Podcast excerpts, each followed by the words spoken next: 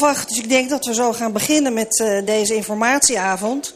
Uh, ik ben heel blij te zien dat uh, u allen bent, komen, bent gekomen voor deze avond. Ik zie dat het lekker vol zit. Mijn naam is Annemarieke Wijs, ik ben raadslid en ik ben uw gespreksleider van deze avond. Um, de avond zal bestaan uit een presentatie over de uitkomsten van het participatietraject ten behoeve van de omgevingsvisie. Uh, daarvoor uh, geef ik zo meteen het woord aan uh, wethouder Aukje Treep. Uh, tijdens de presentatie kun, kunt u vragen stellen. Um, en tussen, tussen de presentatie door zijn ook nog een aantal momenten, maar dat zal ook de heer Hans van Kempen aangeven, die de presentatie gaat doen. geef ik nu het woord aan Aukje. Dankjewel. Welkom allemaal. We hadden gisteren een hele intensieve avond over de energietransitie. Dus ik ben blij dat jullie uh, toch weer hier uh, zijn in deze zaal. Uh, ik zou zeggen welkom in 2020. Het jaar voor de inwerkingtreding van de omgevingswet. Een grote wet. En we hebben nog, nou, januari tikt ook al door. We hebben elf maanden nog. En het is echt een monsterklus om met elkaar te doen. Voor de organisatie, maar ook voor de gemeenteraad, voor het bestuur en uh, voor de samenleving zelfs. Um, de omgevingswet voor ons betekent in eerste instantie vanavond de omgevingsvisie. En hoe dat ook alweer in elkaar grijpt, dat zal Ruben de Goede, onze ambtelijk trekker van de omgevingsvisie, dadelijk nog even toelichten om uh, het geheugen op te frissen. Uh, het is heel prettig dat hij onze omgevingsvisie trekt, want hij is zelf ook een soester. Dus hij kent dit grondgebied als geen ander. Uh, ik wil u in eerste instantie hartelijk bedanken, al degenen die ook achter in de zaal zitten met name. Want we hebben na de zomer best een intensief traject gehad. Er heeft een camper op straat gestaan op meerdere plekken. En er zijn intensieve gesprekken gevoerd. En we hebben filmpjes gemaakt met jongeren in de leeftijd van 12 tot 15 jaar. En ik ben blij, uh, nou gisteren hadden we de jongeren live in de zaal. Vanavond krijgen we ze op het scherm. En zullen zij vertellen welke plekken zij in Soes belangrijk vinden en waarom. En zij vonden dat ontzettend leuk om mee te werken, hoewel het heel abstract is, een omgevingsvisie, denken over de toekomst, wat betekent dat dan? Maar tegelijkertijd realiseert iemand van 12 zich best dat hij dan later groot is en misschien ook wel hier uh, een plekje heeft in deze zaal. Dus de toekomst heeft. Uh, ik ben zelf in de camper geweest, maar ik uh, beloof plechtig dat ik niet geïnterviewd ben. Ik heb nog mijn mening niet gegeven. Wij geven u vanavond een eerste inkijkje in wat we hebben opgehaald in de samenleving als input voor de omgevingsvisie. Een lang traject. We hebben met elkaar afgesproken dat we dat in stapjes doen, kleine stapjes. En dat we daar ook best lang over doen. En dat is al ingewikkeld zat. De planning is om in het voorjaar van 2021 een omgevingsvisie te hebben waar we allemaal achter kunnen staan. En allemaal dat zijn we dan ook echt allemaal, ook de samenleving. De omgevingswet heeft namelijk als doel om ruimte te geven aan initiatieven uit de samenleving in de leefomgeving. En wij als overheid krijgen daarmee een andere rol. Wij bewaken de kwaliteit. En kwaliteit is een heel rekbaar begrip.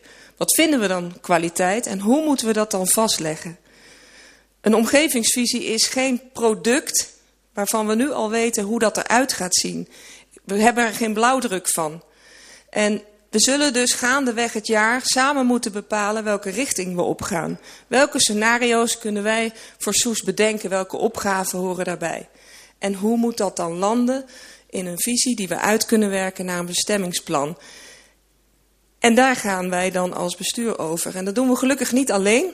Dat doet heel Nederland. Die is daarmee bezig. En wij worden dan ook ondersteund door bureau Los Stad om Land.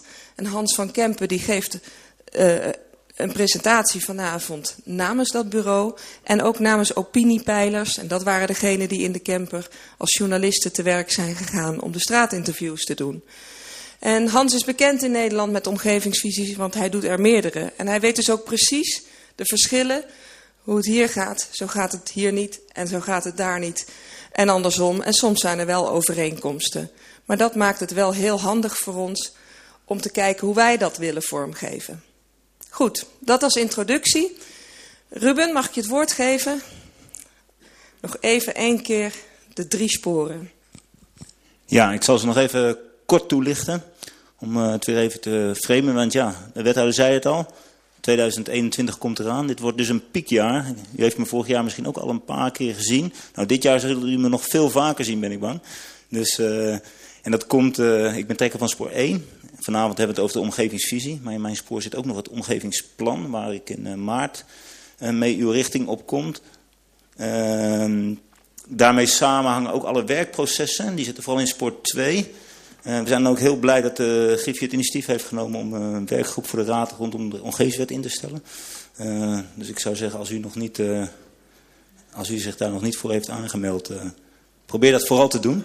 Want ja, er komt echt een hoop werk op ons af, maar ik denk ook voor u een heel belangrijk jaar. Ehm, ja, en dat wordt allemaal ondersteund door, door allerlei, al die nieuwe producten moeten ontsloten worden. En daar is allerlei software voor nodig. Nou, dat zit in spoor 3. Uh, maar vanavond dus uh, de omgevingsvisie. Uh, eigenlijk, is, het is een visie op, op hoofdlijnen, zoals ze dat zeggen, voor, voor de hele gemeente over de fysieke leefomgeving. Ehm, we hebben de, de, eerste stap op de koffie zijn we gegaan. We zijn ook letterlijk op de koffie gegaan. Dus we zijn echt bij een aantal mensen ook thuis op de bank gaan zitten en, en het gesprek gevoerd. Hans zal, zal u vanavond meenemen in wat we allemaal hebben opgehaald. Ja, goedenavond. Ik ga even op een plek staan waar het uh, voor iedereen uh, zichtbaar is. Ik uh, heb vanavond een aantal onderwerpen. Ik ga je eerst even meenemen naar wat dit eigenlijk is, wat die op, hoe die ophaalfase in elkaar zit. Ja, dat werkt met precies zo dat je dan, kijk, dat het komt allemaal, het is leesbaar als het moet, leesbaar moet zijn, hoop ik. Dus eerst even nog een overzicht. Wat is nou die ophaalfase en hoe verhoudt zich dat nou tot de verschillende onderdelen die we in de komende tijd, waar, die we gaan maken? Dan heb ik een stukje dat gaat over diepte-interviews. Dan een stukje over de straatinterviews. Dat is dus wat Opiniepeilers gedaan heeft. En dan een stukje over het schoolwerk. Bij elkaar krijgt u dan een beeld van nou ja, wat er leeft, voor zover we dat hebben kunnen ophalen. Eerst even over wat we nu aan het doen zijn. We zijn nu bezig om toe te werken naar een opgavenotitie. Vanuit die opgavenotitie gaan we daarna in het begin, zeg maar, het uh, tweede deel van het voorjaar, dus tussen uh, in mei en juni, gaan we aan de slag met het echte visie maken in het participatieve proces. Dus alles wat ik vanavond vertel zijn ingrediënten voor het maken van de opgavenotitie waar we in de komende twee maanden nog mee bezig zijn en waar we ook nog een keer een gesprek met u voor hebben. Wat zit er dan in, in die opgavenotitie? Dit gaat binnenkort gebeuren. Dat is gepland op 3, 5 en 6 februari. Dat zijn expertbijeenkomsten rond een aantal thema's. De ambtelijke interviews en ontwikkelingen, die hebben we, dat hebben we gehad. Dat is dat groene vinkje. En we zijn nu bezig om een soort overzicht van alle beleid te maken en hoe je daarnaar moet kijken. En we hebben de interviews met de maatschappelijke partijen hebben we gehad. Dat die zit bij de uitkomsten van vandaag. Daarnaast hebben we straatgesprekken en die kantinegesprekken gehad. Dat heeft dus uh, opiniepeilers gedaan. En daar is een selectie van mensen uitgemaakt. En met acht mensen daarvan hebben wij, Ruben en ik, nog een aanvullend gesprek gehad. Daarnaast is er schoolwerk gedaan. Dat heb ik net verteld. En er komt nog, en is gepland op 20 februari in Opinier in de Raad, waarin we doorpraten over een aantal dilemma's die spelen bij het maken van die opgavenotitie. Als het gaat om de inbreng van de maatschappelijke partijen, de startgesprekken, de straatgesprekken en het schoolwerk, dan zit daar geen zeef van ons op. Dat is gewoon wat mensen gezegd hebben. Dat is, we, zijn dus, we zijn zo dicht mogelijk bij de originele uitspraken van de deelnemers daarin gebleven. Er is natuurlijk wel, soms zitten daar dingen in waarvan je zegt, klopt dat wel? Nou, dat weten we dan niet. Dat is in ieder geval de beleving van degene die dat heeft ingebracht. Maar het is wel iets wat, u, wat ik u mee wil geven, dat het zo in elkaar zit. Dus vanavond een toelichting over de belangrijkste onderdelen van de input van die, van die, uh, voor die opgavenotitie. En de volgende stap is dan die opgavenotitie. Ga ik eerst praten over die diepte-interviews. Daar zit in 15 ambtelijke interviews, 25 groepsinterviews en 8 interviews met mensen die dus gelood waren naar aanleiding van hun gesprek in de camper. Als het gaat om die maatschappelijke partijen, die interviews met die maatschappelijke partijen, hebben we eerst een groslijst gemaakt van ongeveer 160 organisaties in deze gemeente. Daarvan hebben we een, een inschatting gemaakt wat het belang is voor die ophaalfase. Om, kijk, in die 160 zit bijvoorbeeld alle lagere scholen. En dan hebben we gezegd, nou, dit is de koepel. Dat is dan degene waarmee we gaan praten. We gaan niet individueel met alle lagere scholen praten. Daar is een Excel van gemaakt en dat is ook beschikbaar. En dat hebben we vervolgens gegroepeerd per thema. Dat is het factor C verhaal. Dus we hebben eerst een hele lange lijst gemaakt. En daaruit hebben we uiteindelijk 25 groepsinterviews gehouden met die maatschappelijke partijen. We denken dat er ongeveer 60 waren. We hadden er 70 uitgenodigd. Er zijn er ongeveer 60 uh, eh, geweest. En die groepsinterviews die werkten heel goed, omdat sommige... We hadden natuurlijk een selectie gemaakt dat ze over hetzelfde thema gingen. Over natuur of over zorg. Of... En toen, sommige groepen kenden elkaar en niet iedereen. En dat was toch een, een leer die elkaar weer een beetje kennen. Dus het werkte eigenlijk heel goed. Soms waren er wel vijf of zes verschillende groepen aanwezig in zo'n in zo'n gesprek. En bij elkaar hebben deze mensen 354 vraagstukken benoemd in die interviews. Dat zijn, daar zijn we naar op zoek, namelijk naar die vraagstukken. Ambtelijk hadden we er 50 opgehaald en later nog 28 vraagstukken in die geloten interviews. Die kwamen dus uit die campergesprekken. In bij elkaar zijn er. Dit is het aantal campergesprekken dat gevoerd is. Uh, dus niet alleen op straat, maar ook nog in, uh, in kantines. En uh, aan deze mensen is gevraagd: wilt u nog een diepte-interview? Meer dan 80 zeiden dat en hebben we acht daarvan hebben we daarvan gesproken als een soort controle. Want zo werkte dat dan. Wij merkten dat we hier, konden, dit hebben we helemaal op het eind gedaan, konden we kijken van, is dat nou, uh, herkennen we dingen? Hoe, hoe, het wordt een soort levend gemaakt voor je. Goed, dus dat is wat we hebben opgehaald in die fase. U heeft ervoor gekozen om samen met ons en met iedereen een heel zorgvuldig proces te doen.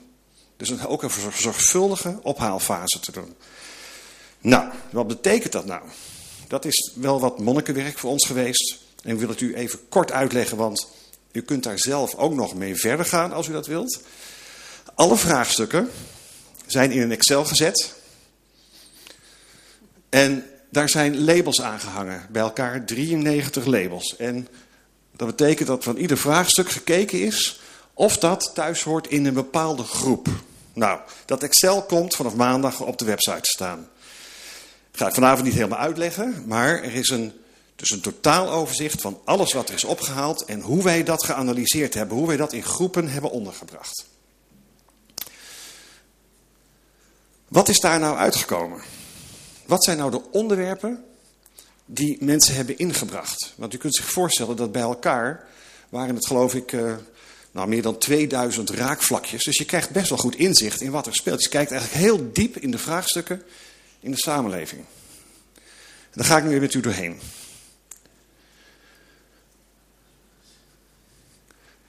We hebben het gegroepeerd in een aantal hoofdgroepen en subgroepen. Dus dat, uh, en hierachter, als er een getal achter staat, dan is dat het aantal keer dat zo'n vraagstuk. Bij dat, er zijn 26 vraagstukken onder het kopje landbouw en voedsel zijn, er, zijn genoemd. En waar zit er dan in? Dat het gaat over hoe is het nou met de bedrijfsvoering? Wat doen we aan natuur inclusieve landbouw? Wat zijn voor bedreigingen zitten er in de landbouw? Dat zijn dan de thema's die hierboven staan.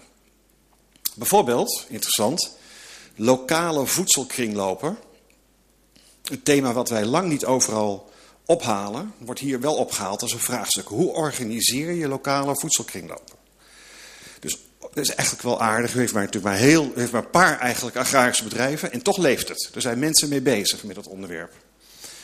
Maar als je kijkt naar vrije tijd, ja, er zijn 107 vraagstukken opgehaald rond vrije tijd. Dat is natuurlijk een heel groot onderwerp in deze gemeente. En dit staat op volgorde van belang. Dus recreatie en de recreatieve druk. Het zal u niet verbazen. Dat is een van de belangrijkste thema's die we hebben opgehaald rond het vraagstuk van de vrije tijd. Hoeveel mensen kunnen er eigenlijk in deze gemeente? Hebben het wel goed gezoneerd? Past alles wel bij elkaar? Is het handiger te, kunnen we het niet uh, handiger organiseren in hoofdlijnen? Kan er wel zoveel? Moeten we, ons, moeten, we, moeten we wel promoten? Of moeten we het maar een beetje wegduwen? Dat soort, dat soort onderwerpen, dingen die u vast kent, maar die nu allemaal bij elkaar staan in dat Excel. Bijvoorbeeld bij toerisme komt die vraag van hoe hard wil je trekken aan mensen? Wat wil je eigenlijk halen van het Nationaal Museum naar je eigen gemeente als je weet dat het al zo druk is? Dat soort vraagstukken. Rond sport hebben we veel opgehaald. We zien dat er veel discussie is over hoe dat moet met de sport in deze gemeente. Um, en dat, uh, dat, maar daar zit u waarschijnlijk, eh, weet u eigenlijk meer van dan, dan, dan wij. We horen alleen maar, we zien alleen maar dat er heel veel dingen over genoemd worden. En in dat Excel kun je dat nog eens terugvinden. Wat staat er, wat er dan allemaal over gezegd? Nou, dan heb je nog andere punten. Een opvallend punt is het, het onderwerp ontmoeten. Elkaar ontmoeten of tegenkomen. Dit hebben wij nog niet ergens anders opgehaald, dit thema. Er is een behoefte aan meer plekken waar je elkaar kunt ontmoeten. Dat is echt wel interessant. Er is ook wel een onderwerp. We merken natuurlijk dat dat heel veel besproken wordt, omdat eigenlijk er niet echt een kern is. Nog in Soest, nog in Soesterberg. Of althans dat dat, dat, dat lastig is. En dat, dat komt naar boven. Dus uh, kijk, sommige dingen zijn logisch dat, dat, die, dat die genoemd worden. Maar zoiets, dat pik je er even uit en denk je, ja, dat speelt hier dus echt. Nou, bij economie. Er zijn heel veel vraagstukken economie, maar er zit wonen bij. 55 van die 133 vraagstukken gaan over... Oh, dat had niet bij vastgoed, maar had bij wonen moeten staan. Dat, dat 55 is van wonen. Natuurlijk zijn er heel veel vragen over wonen. van uh, woningmarkt, nieuwe woningbouwlocaties. En eigenlijk helemaal niet zoveel vragen over bestaande woningen. Maar dat zal u ook weer niet verbazen, maar het komt heel scherp naar voren. Dat is heel specifiek. Ja, die grote druk op die woningmarkt. En er zijn toch wel veel opmerkingen over winkels en centrum gemaakt. Gaat het wel goed met die winkels? Houden we daarmee die centra? Hoe zit dat met onze verdeelde centra? En met het nog niet zo goed ontwikkelde centrum in Soesterberg. Maar in Soest de verdelingen, de, de, het feit dat je een aantal plekken hebt waar dat in zit. Nou, dat komt ook duidelijk naar voren. Rond verkeer. Dit is heel weinig. Ten opzichte van de rest is dit heel, heel weinig. Wij, wij halen meestal heel veel verkeersproblemen op als we dit soort gesprekken doen. En we hebben hier heel veel over fietsen en lopen gehoord. Maar dat, daar hebben we ook een beetje op ingezoomd. En dat is dan meer in de trant van, het is al echt goed hier, maar het moet nog veel beter. dat is een beetje de hoofdlijn. Dus dat is een hele... Herkent u dat? Dat kunt, dat kunt zich te voorstellen, zou we zeggen. Dat is echt een bepaalde houding van, nou, daar moeten, we, dat, daar moeten wij in verder. En er zijn natuurlijk wel problemen met verkeersveiligheid en autobereikbaarheid. Die kent u ook.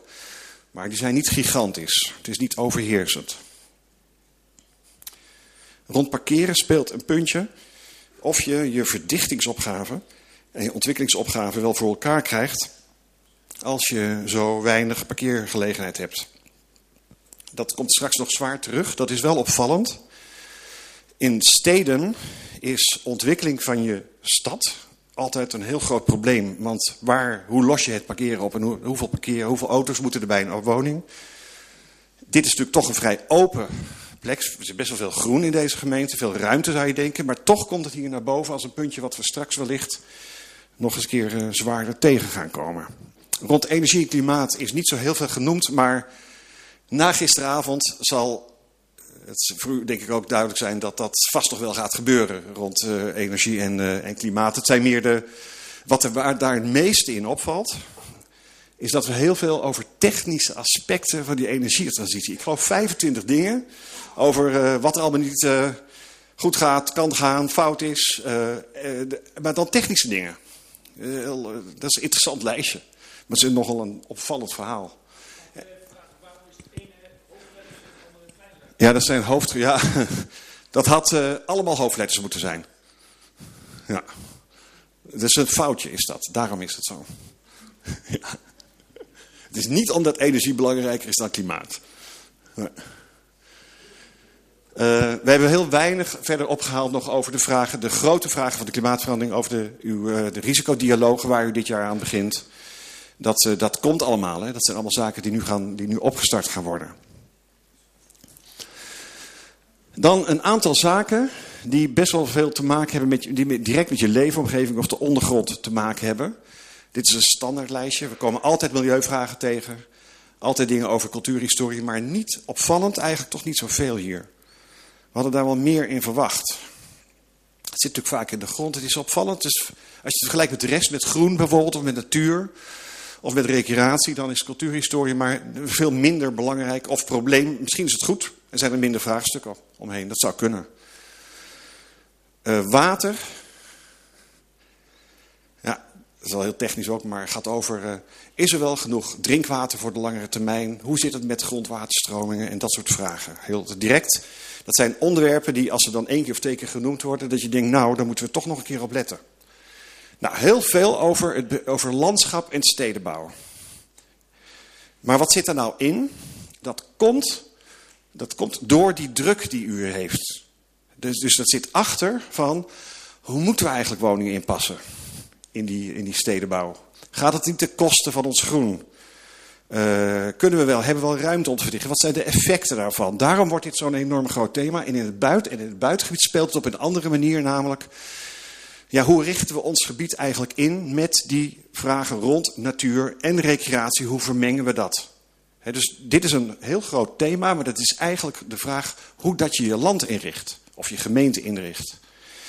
En dat is het gevolg van andere vraagstukken. Dat komt daar, wordt dan, daar dan genoemd. We moeten, beter, eh, we moeten beter weten wat de waardevolle groene plekken in onze leefomgeving zijn. Want straks krijgen we verdichtingsopgaven en dan, hebben we, dan moeten we, weet je wel, in de trant daarvan, zo gaat. Of als we dan bouwen, hoe groot, hoe groot moet het dan zijn? is het, is het niet te groot? Dus dat zit hier heel sterk in. Ook nog een veertigtal of zo opmerkingen over de inrichting van de openbare ruimte. Uh, specifieke plekken zoals uh, een winkelstraat of het nieuwe deel waar wat problemen spelen rond de fiets en de auto. Dus mensen, daar hebben ze allerlei vragen over. Of dus, wijzen ze op. Hele specifieke dingen zijn dat. Dit is echt het meer detailniveau. Toch interessant om even door te kijken wat daar aan regelmaat en herkenning in zit. Dus de vraag hoe dat je je land, je gemeente kunt inrichten om die vragen allemaal te accommoderen, bij elkaar te brengen, goed te maken. Dat wordt vast en dat is denk ik een heel belangrijk thema. Oh ja, sorry. Ondanks, dit, dit gaat dus over, dat vertelde ik net, hè, over dus die, die, de manier waarop je land richt. Dan heb je een heel aparte groep over natuur en groen. Natuur meer in het buitengebied en groen meer in het stedelijk gebied. Hoe gaat het verder met die natuur? Hoe ontwikkelen we dat? Hoe behouden we het groen? Dat is specifiek op dat groen gericht. Dat is gewoon een belangrijke kwaliteit hier. En daar zijn mensen apart dan weer, hebben ze daar meningen en vragen en zien ze daarover en zien ze problemen in. Dus het is bij elkaar een heel cluster. Uh, over onderwijs moeten we nog doorpraten. Er zijn allerlei problemen, uh, maar dat, we hebben nog niet iedereen kunnen spreken daarover. Dus dat wordt nog vervolgd. Er speelt nu geloof ik een hele grote discussie. Dus uh, dit, komt vast nog heel, dit komt vast nog terug. Uh, over sociaal. Bij een omgevingsvisie. Een omgevingsvisie gaat over de fysieke leefomgeving. Waar ligt het raakvlak met sociaal? De sociale, uh, het sociale domein, dat is altijd de vraag. Nou, dat wordt hier toch een beetje duidelijk. We hebben bijvoorbeeld naar doelgroepen. We merken dat er nogal wat op doelgroepen gerichte vragen zijn. Hoe zit het met de jeugd hier? Kunnen ze wel plekken vinden om elkaar te ontmoeten? We zien bijvoorbeeld zo'n filmpje waar een stel jongens een plekje heeft uitgekozen. Zeggen van, wij willen een chillplek hier, op deze plek. En dat is, dat is dan zeg maar de invulling van iets wat je uit, de, uh, uit, die, uh, uit, die die professionele interviews uh, eigenlijk al haalt. En rond ouderen natuurlijk ook. Van is er voldoende ruimte om hier makkelijk te bewegen? Is het goed bereikbaar? Je ziet dat er echt wel een set vragen over is. En natuurlijk over huisvesting. En dan heb ik het hier over de sociale huisvesting. Zorgen daarover. Opvallend veel wordt er gezegd over sociale cohesie en dat hangt samen met dat ontmoeten. Dus als iets is aangevinkt bij ontmoeten, dan is het waarschijnlijk ook bij sociale cohesie, heeft het een vinkje gekregen. Maar dat is niet omdat het niet heel goed zou zijn. Nee, het is omdat mensen het belangrijk vinden hier. En dan dus ook al heel snel zien van nou daar en daar zie ik ja, nieuwe kansen of ongebruikte mogelijkheden. En dat, is dan, dat noem je dan een probleem. Dat, of iets wat je moet aanpakken. Maar dat komt eigenlijk vanuit kracht. In de meeste gevallen komt het vanuit kracht. En, en niet zozeer omdat het, uh, omdat het heel slecht zou zijn, maar omdat mensen het belangrijk vinden. Daarom noemen ze dat. Uh, als het gaat om gezondheid, u weet dat in de omgevingswet wordt gezondheid een belangrijk onderwerp om mee te nemen in je afwegingen. Daar kun je wel een wet opschrijven, maar wat betekent het? Wat ga je dan doen? En we zijn nu bezig om, uh, ja, om daarover na niet nu hier, maar in het algemeen in het land, van wat moeten we eigenlijk met gezondheid in de fysieke leefomgeving? Nou, wat hier heel. Er is best veel over gezegd. Bevorderen van, bevorderen van, het, van beweging. Nou, daarvoor, dat moet, dat, daarvoor wonen we eigenlijk hier. Heel veel mensen. Die vinden dat belangrijk, dat je makkelijk kunt bewegen. Er wordt veel over, eh, over. Er wordt aangegeven dat daar hier en daar dat het echt beter nog kan. En we zien wat discussies over of je wel bijvoorbeeld standaard een ontheffing tot 65 dBA moet geven. In een, in een, in een, in een drukkere staat. Kan het niet wat stiller in deze gemeente voor, vanuit het aspect gezondheid? Nou, dit is een heel interessant thema waar u straks keuzes in kunt maken. Hè, via de nieuwe mogelijkheden van de wet. Van, tot welke normen ga je eigenlijk, laat je eigenlijk dingen toe? Hoeveel geluid mag, hoe, hoe wat is de luchtkwaliteit? Maar met name geluid ligt op het gebied van kunnen gemeentes wel een beetje op sturen. Dus dat komt nog terug bij u. Van wat, wat wil je daarop onderzoeken? Ja, maatschappelijke zorg, dat is dan meer de, de gebouwkant. Er is bijna geen vastgoed beschikbaar in deze gemeente. We moeten wel bij elkaar gaan zitten in hetzelfde gebouw. En dat is eigenlijk wel goed ook. Eventjes zo, uh, dus, uh, dat is een goed proces. Bepaalde richting uit. Maar dat, moet, dat gaat niet zonder uh, horten of stoten. Ik heb er nog een paar en dan is het wel even interessant om te weten of het nou het beeld is wat u ook had. Want dat is wel heel belangrijk dat het in de buurt zit van dat u het enigszins herkent. Anders dan moeten we dat er even uithalen. Ja, dan zijn er nog wat zaken die te maken hebben met samenwerkingsvragen. Ik heb nog uh, nooit een gemeente uh, gezien waar zoveel op het regionale niveau speelde. U zit aan alle kanten in regionale verbanden. Dat is met iedere gemeente zo. Maar u heeft ook allerlei vraagstukken die regionaal uh, van aard zijn. En waar op een of andere manier iets moet. Dat is niet alleen wonen, maar is wel een aspect, maar ook natuur. U zit echt middenin en iedereen vraagt ook wel van ja, hoe gaan wij dit samen doen? Hoe gaan wij samen zorgen dat de aim, de kwaliteiten van goed blijft? Hoe gaan wij samen kiezen in die woningmarkt? Hoe gaan we samen kiezen in die energietransitie? ja, dat zijn nogal wat regionale onderhandelingen die daar spelen.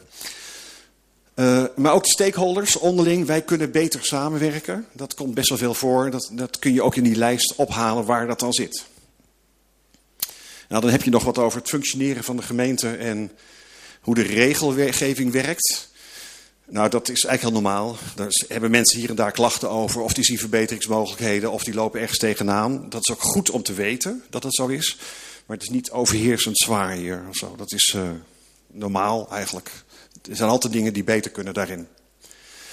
Nou, we hebben ook gekeken naar waar spelen die vragen nou. Heel veel dingen die wij hebben opgehaald zitten niet op een bepaalde plek. Zitten gewoon in de gemeente. Maar sommige mensen die zeggen echt iets wat op een bepaalde plek uh, speelt. En bij elkaar kunnen wij zo'n honderd van die vraagstukken naar een bepaalde plek toe brengen. En dan is het nog het meest van Soesloesdijk. En dan ziet u daar de volgorde van de wijken waarin dat dan speelt. Maar dat zijn kleine getallen. Twaalf of zo, dingen over het hart. Maar het geeft toch een beetje een indruk van waar wat vragen zitten in de verschillende wijken. En uh, ja, dit is bijvoorbeeld maar één in één vraag. Dus eigenlijk moet ik dat weghalen, want het is maar een heel klein vraagstukje. Eigenlijk wel vrij veel. Ook weer opnieuw veel over die, de regio. Hè? Dat kun je natuurlijk ook zeggen, dat had ik net al aangegeven. En ook wel vrij veel over Soesterberg. Op een heel breed palet. want het is natuurlijk een stuk kleiner en het is toch vergelijkbaar een aantal opmerkingen als uh, van, uh, van Soest. gaat over het centrum, over hoe je omgaat met groen, of, of het met de woningbouwprogrammering wel goed gaat. Of de voorzieningen wel, uh, wel voldoende snel meegroeien met de, uh, met de bevolking. Uh, of dat winkelpatronen eigenlijk wel veranderen. Of dat de bereikbaarheid met de bus wel goed genoeg is. Dat zit daar zo'n beetje in, in dat soort, in dat soort punten. Nou, dus dit is het beeld wat we uit de diepte-interviews hebben gehaald. Dat zijn dus mensen die we, heb ik aangegeven, die we echt benaderd hebben. Omdat ze in een maatschappelijke groep zitten. Om ons, om, daar hebben we gewoon mee gepraat en die hebben dit dan aangegeven. Zijn er nou dingen die waarvan u zegt, dit valt mij echt op hierin? Of zegt u van, nee, dit is echt wel het beeld wat ik al had? Of kunt u daar iets van, iets van zeggen? Dat hoeft niet hoor. Vindt u het interessant om het te horen, wat er gebeurd is? Ja, waarom, is dat, waarom is dat interessant? Is het gewoon omdat je denkt, we hopen, kunt u eens wat zeggen erover? Wat, wat gaat... Ja? Ja, ik wilde wel wat over zeggen. Uh, ik, ik, denk dat het eigenlijk uh, een beetje bevestigt hoe uh, zeg maar Soest is. Althans, in eerste instantie wat ik nu, het beeld dat ik zie, een, een totaal van een palet van allemaal zeg maar issues die overal spelen. En, en, en er zijn natuurlijk een aantal highlights die naar voren komen. Nou, dat moet je straks natuurlijk verder, zeg maar, duidelijker in de visie naar voren brengen. Ja. Want wij, het is zo prettig dat u dat op die manier naar kijkt. Kijk, wat wij zeggen in, onder de omgevingswet is eigenlijk even heel simpel. Je maakt alleen maar beleid als je een reden hebt om beleid te maken. En die reden voor beleid zit hem in dit soort dingen. Je moet wel iets willen veranderen. Je gaat niet beleid maken omdat, het, omdat je beleid wil maken. Dat moet ergens voor dienen. Dat is even de hoofdlijn. Daarom dat dit zo belangrijk is. En op het eind wil je hier weer op terugvallen. Ja? Als u het ding aan moet zetten, graag. Ja, even op het knopje ja, drukken. Ik heb hem aangezet. En als u klaar bent, even het knopje weer indrukken. Uh, ik vind het uh, fantastisch, dit, uh, dit schema. Er is natuurlijk altijd een, een hele belangrijke zaak en dat is het geld en de ruimte en de locaties. En als je woningen wil bouwen, dan moet je locaties hebben. Wil je zaken kunnen herschikken of samenvoegen of wat dan ook, dan moet je daar weer financiën voor hebben. In hoeverre is dit opgenomen in dit uh, schema? Nou, dit is dus waar we de komende jaar of half jaar mee bezig zullen gaan. Om, naar aanleiding hiervan. We staan, wat dat betreft is het misschien even wennen van de traagheid van dit proces. Hè. Dit gaat alleen nog maar over wat speelt er. Daar, en daarna moeten we daarmee verder. Dus ik kan daar eigenlijk op dit moment... Dit is wat ik erover kan zeggen. Uh, het wordt bevestigd dat het goed is om het daarover te hebben. Je krijgt ook wel een beetje gevoel waar die discussie dan over moet gaan. Dat gaan we in die opgavenotitie zetten. We proberen dat wat scherper dan dat u dat al weet. In die, waar gaat precies de discussie over? Dat proberen, wat willen we nou oplossen? Dat proberen we in die opgavenotitie te stellen. En dan uh, Gates Loos, dan gaan we kijken wat we eruit kunnen halen. Wat er, voor, wat, wat er allemaal voor de ideeën voorkomen. Uh, zo is dat, uh, dat idee, zit dat in elkaar. Ik kijk even naar de tijd. Ja, ik heb hier nog een vraag oh. van de heer Lucas. Die stak ja. net even zijn hand op. Ja, dank voor het overzicht. Het geeft een uh, mooi beeld van de, wat inderdaad uh, al gezegd is, de variatie aan allerlei organisaties. 160 heeft u geloof ik uh, genoemd. maar is het ook niet zo dat het in die zin gewoon een soort self-fulfilling prophecy is? Want hoe gevarieerder je de groep uitnodigt, hoe gevarieerder je ook de aantal antwoorden krijgt. En ik ben eigenlijk meer benieuwd naar, kan je straks op een gegeven moment ook wegen dat je de ene, belang, ja, ik wil niet zeggen de ene belangrijker vindt, maar om maar eens een voorbeeld te noemen, de als er maar van rondom één belang één organisatie is, telt die één keer mee. Uh, en rondom een ander onderwerp zijn er zes of zeven, nou die zullen die gewoon uh, noemen. Dus het is een beetje de kwantiteit en kwaliteit uh, discussie. Ja, en daarom is het, wij, wij zeggen dat je het vooral vanuit de inhoud moet benaderen. Dus dat als je die vraag stelt van hoe, hoe belangrijk is het nou, dan kijk je in de Excel-lijst naar dat onderwerp en dan kijk je, lees je ze door. Dan zeg je van wat wordt hier nou gezegd? En dan bepaal, is het uiteindelijk aan de raad om te zeggen van ja, ik vind dat inderdaad, alles wat allemaal bij elkaar zie, om dat te bepalen. Wij kunnen niet via deze lijn het belang direct ophalen. We kunnen wel de inhoud ophalen. Dus zo, zo zal dat proces gaan verlopen, verwacht ik. En zo hoort het eigenlijk ook te gaan. Het is, ik wil u wel op wijzen, we hebben dus in Wageningen, hebben we, het ging over het buitengebied alleen maar, we, zitten we nu in wat, wat verder. En daar hebben we in die opgavenotitie vier speerpunten weten te vinden en elf andere dingen die ook belangrijk zijn. En je ziet dat het maken van een visie wel een stuk makkelijker wordt als je een paar speerpunten weet te benoemen. Maar dat, dat ligt echt hier, om dat op een gegeven ogenblik aan te geven. Dus hoe meer u in de opgavenotitie in staat bent om te zeggen dat zijn de kernvragen, hoe meer u sturing geeft straks aan, uh, aan dat uh, proces. Ik zie hier ook nog. Wie was eerst? Ja, ik wilde Ik wilde uh, opmerken, uh, aansluitend bij uw eigen betoog, dat die, uh, het verschil met andere gemeentes was dus dat ontmoeten zo sterk naar voren kwam eigenlijk, wat u nog niet eerder was tegengekomen. Ik vind dat heel belangrijk, ook in een tijd waarin iedereen op zijn telefoon zit te kijken. Uh, waarin we individualiseren als samenleving. En ik vind het heel opvallend dat dit uh, ook uh, hier terugkomt. Daar ben ik zeer blij mee. Overigens stel ik ook vast dat Soesterberg niks te klagen heeft, want die heeft eigenlijk relatief een hele grote inbreng gehad qua aantallen. Had u ook nog een specifieke vraag? Nou nee, het was een opmerking eigenlijk. Die, eh, dat, vond u iets opvallend, vroeg u aan mij. En toen heb ik dus geantwoord, ja, dat vond ik opvallend. Ja hoor. Ik heb nog meer. Ik heb nog uh, één vraag hier. Nou, ik denk niet dat ik de laatste vraag ben, maar Martin Huis en gastennaam. U heeft zo ver geabstraheerd dat de concreetheid mij totaal verloren gegaan is. Uh, met één punt uh, uh, begrijp ik absoluut niet dat er nauwelijks een reactie op verkeer gekomen is. Want dat is echt een ramp hier in Soest. En het, vooral het doorgaande verkeer is een ramp in Soest. En ik weet niet of dat eruit gekomen is, maar ik zou graag kennis nemen van zeg maar een leveltje lager. Dat de concreetheid er ook nog in zit. Ja, dat is weer hoe je dingen zegt. ik ga je toch even op in, omdat het wel als een verkeerd beeld geeft. In de meeste gemeenten is verkeer het belangrijkste onderwerp. Hier is het één van de onderwerpen. Maar bijvoorbeeld de problemen die met sluipverkeer spelen, die worden genoemd op een aantal plekken.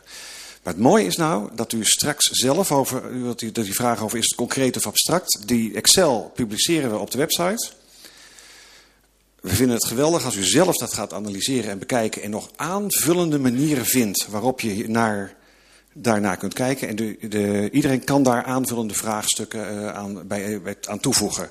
Dus, verkeer is wel belangrijk. Alleen ten opzichte van andere gemeenten is het uh, minder belangrijk. Maar het is wel belangrijk. En u kunt zelf het detail gaan vinden. Wat dat betreft is het heel, heel interessant dat u die vraag stelt. Wij, uiteindelijk kun je heel diep in die vragen kijken. De in, ieder individuele vraag kunt u straks bekijken. Dus het kan heel concreet worden.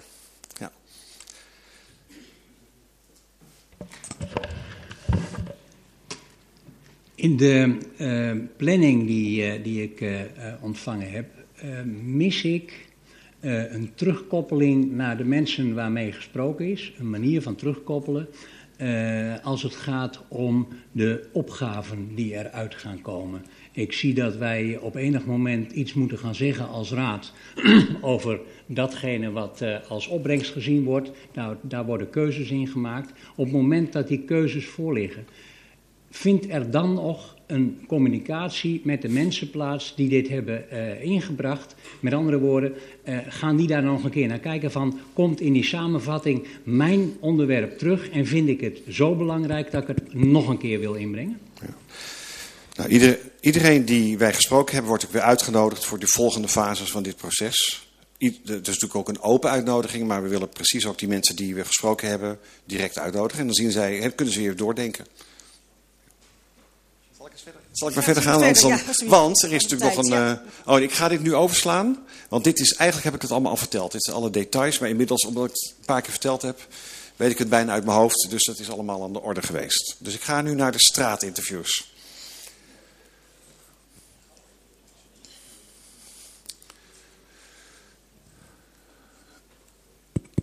We hebben dit is het, dit, er is een rapport uh, van opiniepeilers. Dat staat vanaf maandag ook op de, op de site. Dus dat kunt u dan, uh, dan inzien.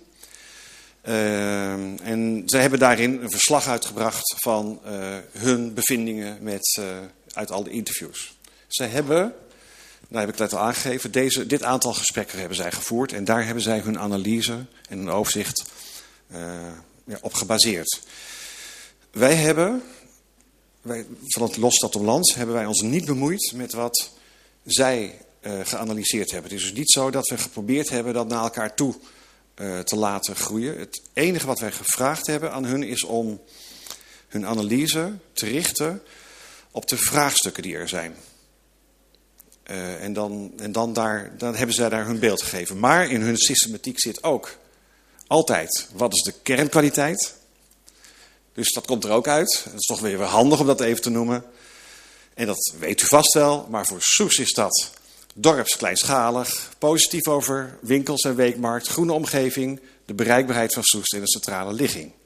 Dat is, als je het helemaal samenvat tot vier punten, wat zij halen uit die, die gesprekken die zij gevoerd hebben. Voor Soesterberg lijkt het er heel veel op. Dorpskleinschalig buurtgevoel, natuur, bos, recreatie, bereikbaarheid. Maar de voorzieningen staan er niet bij.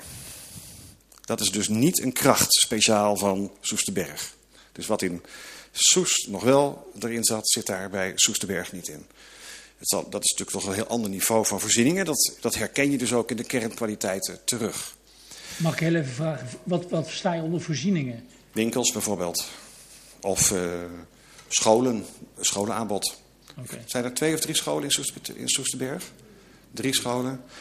Nou, er zijn er, ik weet niet hoeveel in Soest. Misschien dat, het, dat die keuze, uh, ja, dat is, het, ja, dat is waar dat dan over gaat. U kunt in dat rapport er iets preciezer inkijken. Ze hebben ook een soort samenvattingsgetal. Wat is nou het cijfer dat je geeft aan wonen in Soester Soesterberg? Nou, dat is een 8 gemiddeld, maar dat is een klein beetje uitgesplitst. In Soester is het een 8 en in Soesterberg is het ruim een 7,5. Maar zij hebben 50 van dit soort, dit soort dingen gedaan en zij hebben een gemiddelde van uh, 6,5 tot 7,5. Dat is, daar, daar, zit altijd alles in. Dus zij zeggen, nou, dit, uh, dit niveau hadden wij nog niet eerder, hebben wij nog niet eerder gehad. Het is toch goed om te weten dat, dat je begint op een hoog niveau van woonkwaliteit. Als je, als je het terugbrengt tot één getal, wat natuurlijk extreem is om dat uh, te doen, dan is dat zoals mensen dat scoren. En dan is het eigenlijk zowel in Soest als in Soesterberg. Vinden mensen het heel goed. Dat wil niet zeggen dat ze niet heel veel problemen zien. Want het, zal wel zo zijn dat hier dan mensen wonen die graag heel goed wonen. En die het dan nog beter willen hebben. He, dus ze zitten, maar die, die, je begint op een hoog niveau. Dat wist u waarschijnlijk al. dat dat zo was. Maar in ieder geval, het is wel fijn om zo'n club die, die dat eigenlijk... Uh, ja, die dat gewoon neutraal eigenlijk eruit haalt, dat hij dat, dat, hij dat dan vindt. Wat wij wat we zien is, dit is het volgende. Ze hebben in, in, in tekst erboven staat hun, hun analyse en daaronder staan quotes. Dat ziet u straks in dat rapport, kunt u dat helemaal doornemen en dan krijg je een beeld waar het over gaat. En waar gaat het dan over? Onvoldoende betaalbare woningen in Soest. Niet iedereen voelt zich veilig in Smitsveen. Hangjeugd, criminaliteit. Soest is een dorp zonder hart. Dit zijn zo een aantal punten die men daar noemt. Dit zijn punten die wij ook uit die interviews hadden opgehaald. Dat is echt, het legt wel bepaalde accenten, maar dit is natuurlijk te verwachten. Als we kijken naar natuur, een brede zorg over bouwactiviteiten in de eng en de polder. Is, ik heb van niemand van uit de professionele interviews gehoord dat iemand van plan was om in de eng te gaan bouwen. Maar het is wel de beleving van mensen, is, dit halen zij op. Dat, dus het is ooit een keer geweest, die discussie. En ik weet niet wanneer u daarmee gestopt bent om die discussie te voeden als uh, gemeente. Maar ik heb het niet gehoord in ieder geval van de, van de professionals. Maar het leeft nog steeds. Of wel. Of, of is er iets wat wij niet weten. Wat ergens gebeurt, wat de bevolking wel weet. Dit is de wisdom of the crowd. Dat zij wel weten dat iemand hier van plan is om, om die... Uh, dat is toch wel interessant. En de polder wel natuurlijk. Dat is terecht dat die opmerking erin staat. Want daar wordt van alle kanten, heb ik ook wel dingen over gehoord. Van ja, daar kan wel wat. Mobiliteit. Nou, filevorming op diverse plekken. Dat was de manier om niet, dus in de spits, op smalle straten. Uh, parkeren van auto's, stallen van fietsen bij stations Voesdijk. Dat pakken zij er zo uit. En uh, nou, dat, zijn die, dat is de ervaring van een aantal verkeersproblemen. En dat is er. Dat, dat, dat, is, dat weet u. In Soesdijk-Zuid staan vaak files. Een tunnel onder het spoor lost dit probleem op. Dat soort opmerkingen. Die, die, die, dat, dat, dat klopt. Dat, dat, is, dat halen wij ook uit die andere interviews. En daar, zit, daar zullen we in de opgavenotitie ook het een en ander over zeggen. Oh, ik moet even hier naar voorzieningen. Leegstand. Leegstand, het is echt wel iets wat speelt. Hè? Het feit dat je een aantal centra hebt, twee, misschien drie. En dat dat uh, helemaal niet zo, niet zo super goed gaat. Hoewel je dus aan de ene kant ziet dat mensen de voorzieningenniveau, het voorzieningenniveau hoog waarderen. Zien zij wel dat hier een probleem zit. Ja, ik denk zelf dat. Uh, ja, het is een vreselijk moeilijke discussie hoe dat moet. Met name in Soest. Kijk, in Soesterberg kun je zeggen. Een impuls, organiseren, dat is, dat is, dat is makkelijker. Maar in Soest is het echt een, eh, een vraagstuk hoe je om moet gaan met die verdeel, dat verdeelde centrum.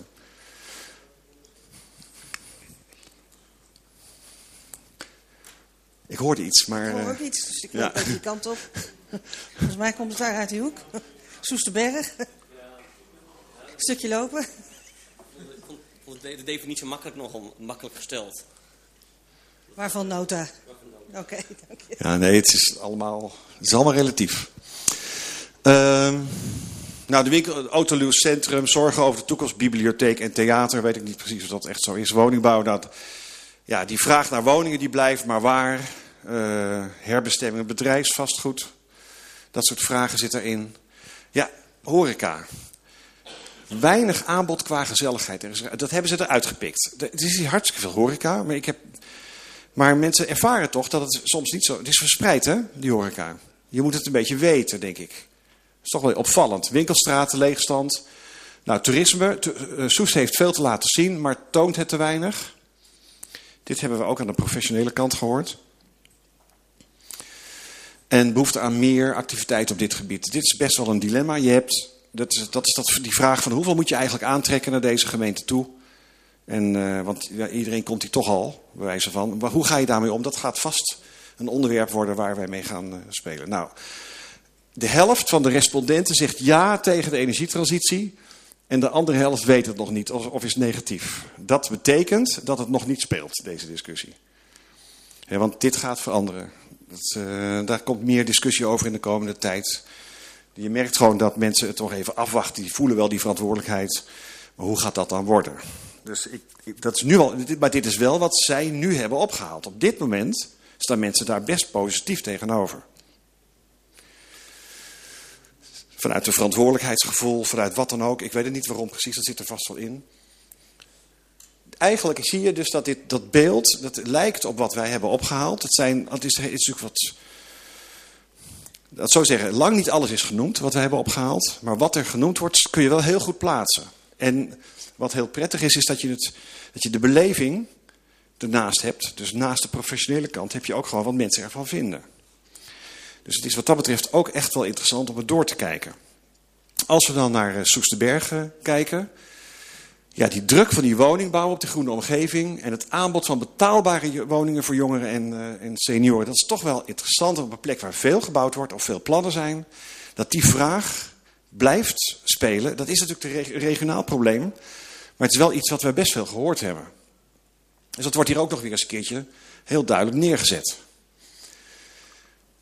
Ontbreken van voorzieningen voor de jeugd en het winkelaanbod en de horeca is beperkt. Nou, dat hebben we heel veel gehoord. Uh,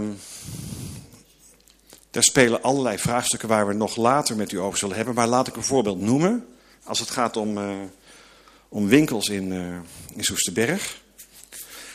Dan heb je het punt van, je hebt een groeiende bevolking. Dus je zou kunnen zeggen dat er meer draaglijk is voor winkels. Maar mensen hebben al vaste winkelpatronen. Hoe werkt dat? Hoe, wanneer, hoe kan je een schaalsprong neerzetten die, die dat gedrag ook beïnvloedt?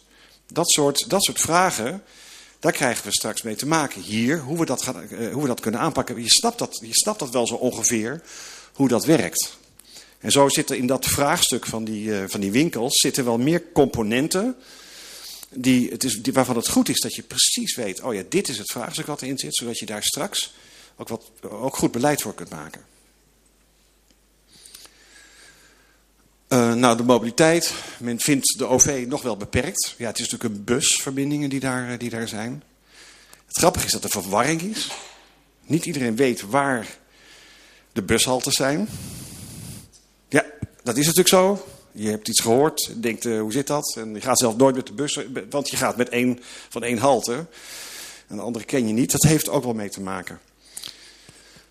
Nou, de Rademakerstraat, dat zal u niet verbazen dat die naar voren komt als een... Ook, ook hier, die hebben wij natuurlijk ook gehoord als punt. Hier staat wel bij voor energie nauwelijks steun voor windmolens. Dat is dus wat, al wat, een wat verder ontwikkeld standpunt. blijkbaar, over de energietransitie.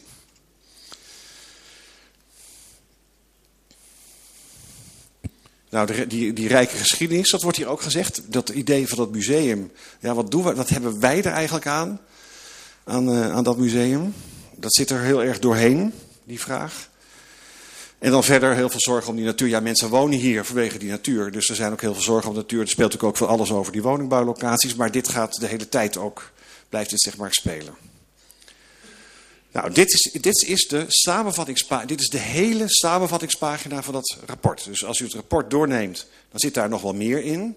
Maar dit zijn de dingen die, die Opiniepeilers uitgepikt heeft om de samenvatting te maken. Dus dit is het beeld dat zij hiermee neerzetten vanuit die, uh, vanuit die interviews. Goed, dat is denk ik wel een bevestiging hè, van, uh, van, het, van het vorige ook. Het wordt toch, het, wat ik zelf, we hebben dit niet eerder gedaan. We hebben niet eerder een gemeente gehad die het de moeite waard vond. Want het is natuurlijk best wel een dure actie geweest om die, die 400 straatinterviews uh, te houden. Het geeft wel een soort voor je gevoel, wij, hebben, wij doen al die interviews met die, met, die, met die partijen. Daar denk je dan over na, dat is een logische ordening. Dit is wel heel prettig om dit ook te weten. Dat dat, stel je nou, je had, je misschien helemaal ernaast gezeten. En dat is niet zo. Het is, het is anders op onderdelen, maar de hoofdrichting en de dingen die gezegd worden, die, zijn, die gaan allemaal dezelfde kant uit. Dus dat geeft een vertrouwen dat dat hele uitgebreide overzicht, wat ik eerder heb laten zien, dat dat een, een betrouwbaar overzicht is. Dat is eigenlijk het belangrijkste punt, denk ik. En misschien ook wel een paar accenten hè, die je eruit kunt halen. Dat, helpt het waarschijnlijk ook bij. Want dit is wel iets anders dan onze input hier. Dit zijn veel mensen geweest, dus hier zit ook wel een, een soort... Eh, hier zit meer representativiteit in dan in, uh, dan in onze interviews. Onze interviews gaan echt over de inhoud. En dit zit, gaat ook wel enigszins over aantallen.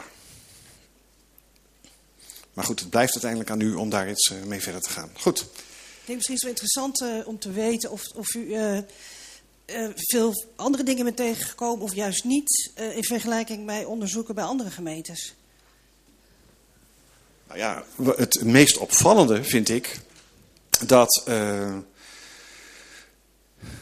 het, eigenlijk het dilemma van moet, hoeveel ontwikkeling moet je nou naartoe trekken?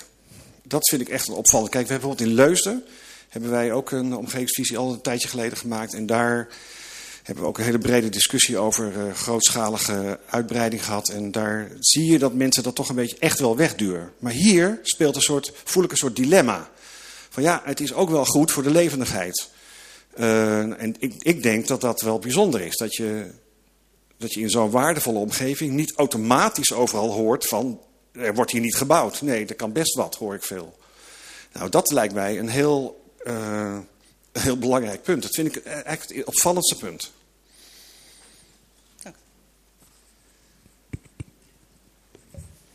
Ik ben een simpele ziel, maar de vraag voor mij blijft liggen: wat wil men met Soest? Een dorp met stadsallure of een stadsdorp, heb ik ook al vaak gehoord. Maar dat heeft wel consequenties. Ja, Want, en dit is wordt, ook... Dit blijft liggen. Ja, Ja. over vijf maanden Ja. moeten we eigenlijk een antwoord hebben op die vraag. Precies. Dit gaat, eh, dat is wat er gaat gebeuren. Ja. Als het lukt, hè? ja, de. Haalbaar, de haalbaarheid. Ja, maar eerst de wil.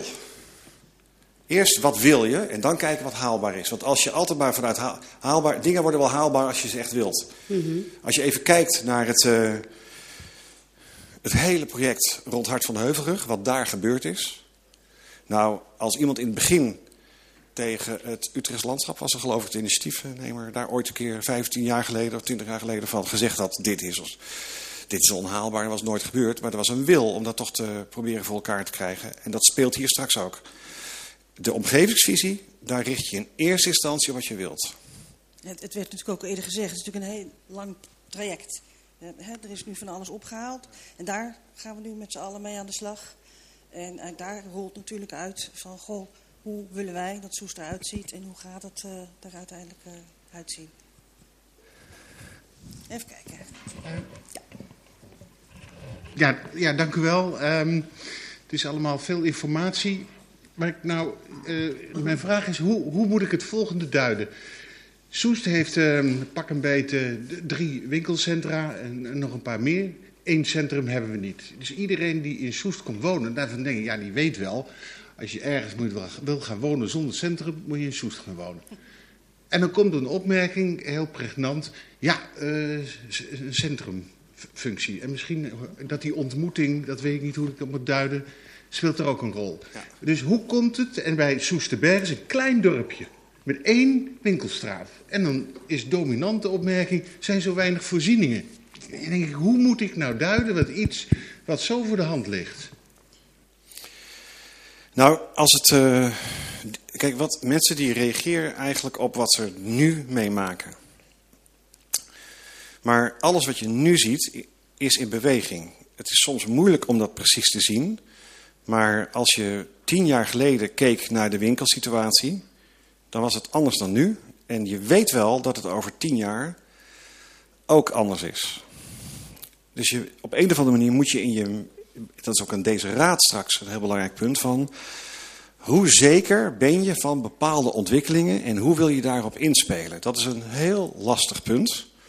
Maar wat er je kunt niet alleen maar wat er nu is spelen. Dus wat wij aan het doen zijn voor, de, voor die uh, opgavenotitie...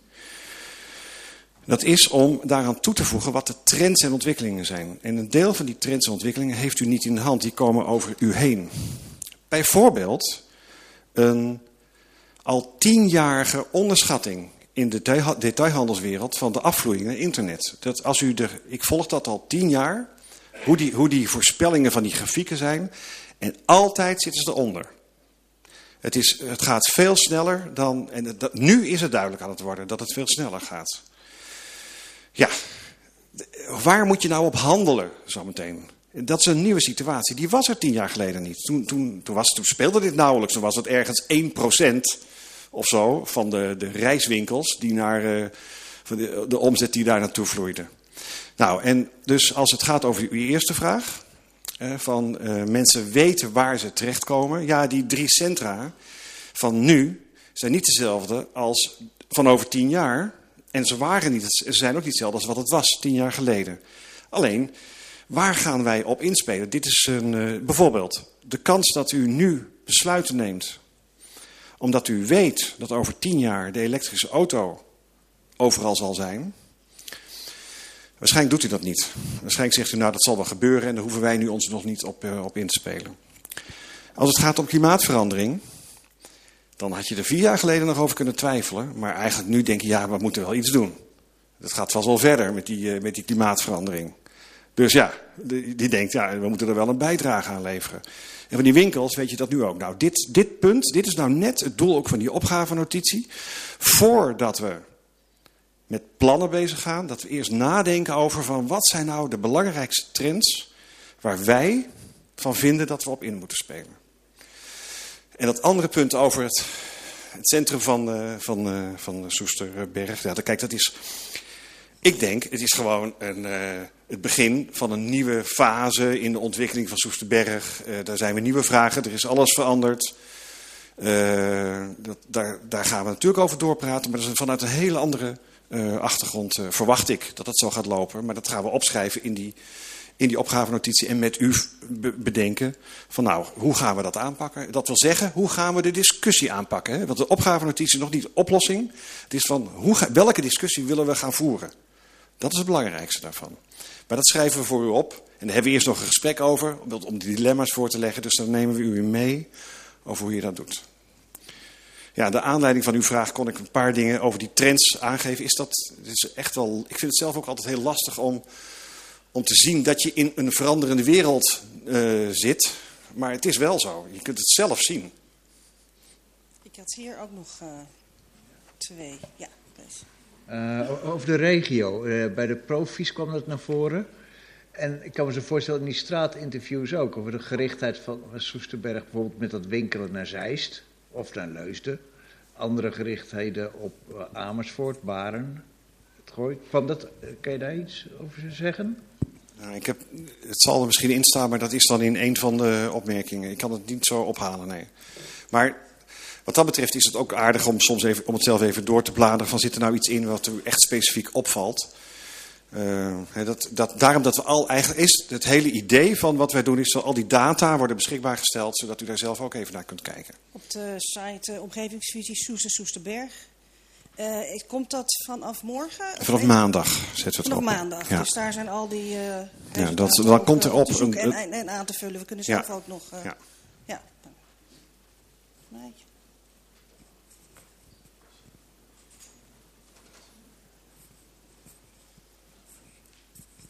Ja, daar ben ik weer. Um, twee dingen die, uh, die mij puzzelen. Um, er is een onderzoek geweest dat Soest uh, vooral jeugd heeft en oudere mensen. En dat maar, het werkende gedeelte een beetje wegvalt daartussen. Is daar rekening mee gehouden? En ik heb nog, nog een vraag, maar u kunt hem eerst beantwoorden misschien. Ja, wat, uh, wat ik daarover kan zeggen is dat wij weten, wij hebben dat nog niet uitgezocht, maar uh, even kijken waar het zit. Wacht eventjes hoor. Hier zit wel een schema in dat rapport van, van opiniepeilers. Kunt u, daar zit in hoe hun responsgroep, wie hebben zij gesproken en hoe verhoudt zich dat tot het gemiddelde van, uh, van Soest en Soesterberg. Dus daar kunt u, er is een zekere verantwoording zit daarin. Dus dit is wat, wat u heeft. Dit zijn de bevolkingsgroepen die er zijn, die blauwe. En die oranje groep hebben zij gesproken. Dan heeft u een beeld. Er zit bijvoorbeeld een oververtegenwoordiging van jeugd in. Omdat ze die, of van de 20, 29, omdat zij die hebben opgezocht. Actief hebben opgezocht. Maar dat, dus, dus dan kunt u in dat rapport straks kunt u kijken van hoe, hoe representatief is nou die groep die zij, die zij ge, uh, gesproken hebben. Maar u heeft niet van dit onderzoek gehoord? Dat heeft u uh, niet uh, meegenomen? Nou, wat wij. Nou nee, ik, wat u zegt, dat onderzoek ken ik niet. Maar in de, wat wij wel in de komende twee maanden doen, is, alle, is, alle, uh, is eigenlijk alle onderzoeken. Bijvoorbeeld de onderzoeken die voor de bevolkingsontwikkeling zijn gedaan voor, de, voor uw uh, woonvisie.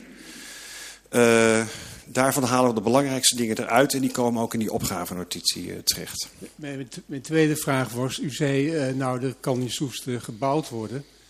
Nou dat kan in, binnen de rode contour in Soest kan dat voor de gevulde beurs. Maar het kan niet voor de smalle beurs. Komt dat ergens naar voren? Ja. Duidelijk. Ga ik voor de tijd even door. Hier zag ik volgens mij om de hoek. Ja. Nee? Ja, ik had nog een vraag. Ik zag dat u... Uh, er zijn natuurlijk drie categorieën. Soes, Soesterberg en jongeren. 50 jongeren. Ik was benieuwd naar de definitie van jongeren. En of er een bepaalde trend is waar te nemen onder de jeugd... die wellicht anders is dan de andere doelgroepen. Want misschien moeten we wel meer rekening houden met jeugd dan met niet-jeugd. Nou, wat ik, ik, dat is een goede vraag, want ik weet niet precies het antwoord. Ik denk, dat moet ik weten. Maar wat mij bijstaat is dat het in de elkaars buurt zit. Ja, hè? dat was het. Dat was het, het, het, het zijn niet hele, grote, wij vonden, ja, niet hele grote veranderingen. Maar het aardige is, ik heb zo meteen een paar filmpjes en dan kunt u zien hoe ze er zelf over denken. Ja, zeker. Jij was eerst. Ja, wat als je naar die hele grote cirkel kijkt met al die onderwerpen, dan zie ik eigenlijk dat alles heeft ook heel erg relaties met elkaar. En wat mij heel erg verbaast is dat je hebt uh, onderwerp wonen, onderwerp klimaat. Uh, uh, en er wordt eigenlijk helemaal geen relatie gelegd, ook toerisme bijvoorbeeld en het groen dat we hebben, van wat kan je nou doen met woningbouw in relatie tot klima klimaat en onze woonomgeving en het groen. En ik zou hebben verwacht dat mensen daar uh, heel erg over nadenken. Ja, we zitten natuurlijk in de ophaalfase, dus u kunt zelf eens kijken in dat Excel van wat zeggen mensen nou precies. En misschien kijkt u op een andere manier naar die vraagstukken en zegt u ik haal er dit uit. Dat vinden wij heel interessant. Als u andere verbanden ziet, dan, dan vinden we dat is heel goed. Dus, dat komt in de komende maanden. Ja, nee, maar dit, dit, is, dit, is zelfs, dit is zelfs eigenlijk een vraag van uh, ga aan de slag. Dat hebben we ook aan de ambtenaar gevraagd van kijk er zelf ook eens naar wat je daarin ziet. Dus als u, het echt, als u een bepaald ding op spoor bent, kijk er eens naar. Uh, uh, ik wilde graag vragen, ik hoor heel veel vragen over de, over de hoe-vraag. Hè, dus eigenlijk volgens mij de fase die nog komen gaat. Wat ik jammer vind van wat ik nu een beetje zie, is van de omgevingsvisie was bij uitstek een mogelijkheid om aan mensen te vragen: hoe ziet u Soest? Wat, wat voor een dorp willen wij zijn? Eigenlijk een toekomstgerichte vraag. Uh, een vraag die vooruit kijkt. En als ik dan kijk naar de analyse en alles wat ik zie, dan gaat het vooral over van ja, het OV is niet goed of er zijn te weinig woningen.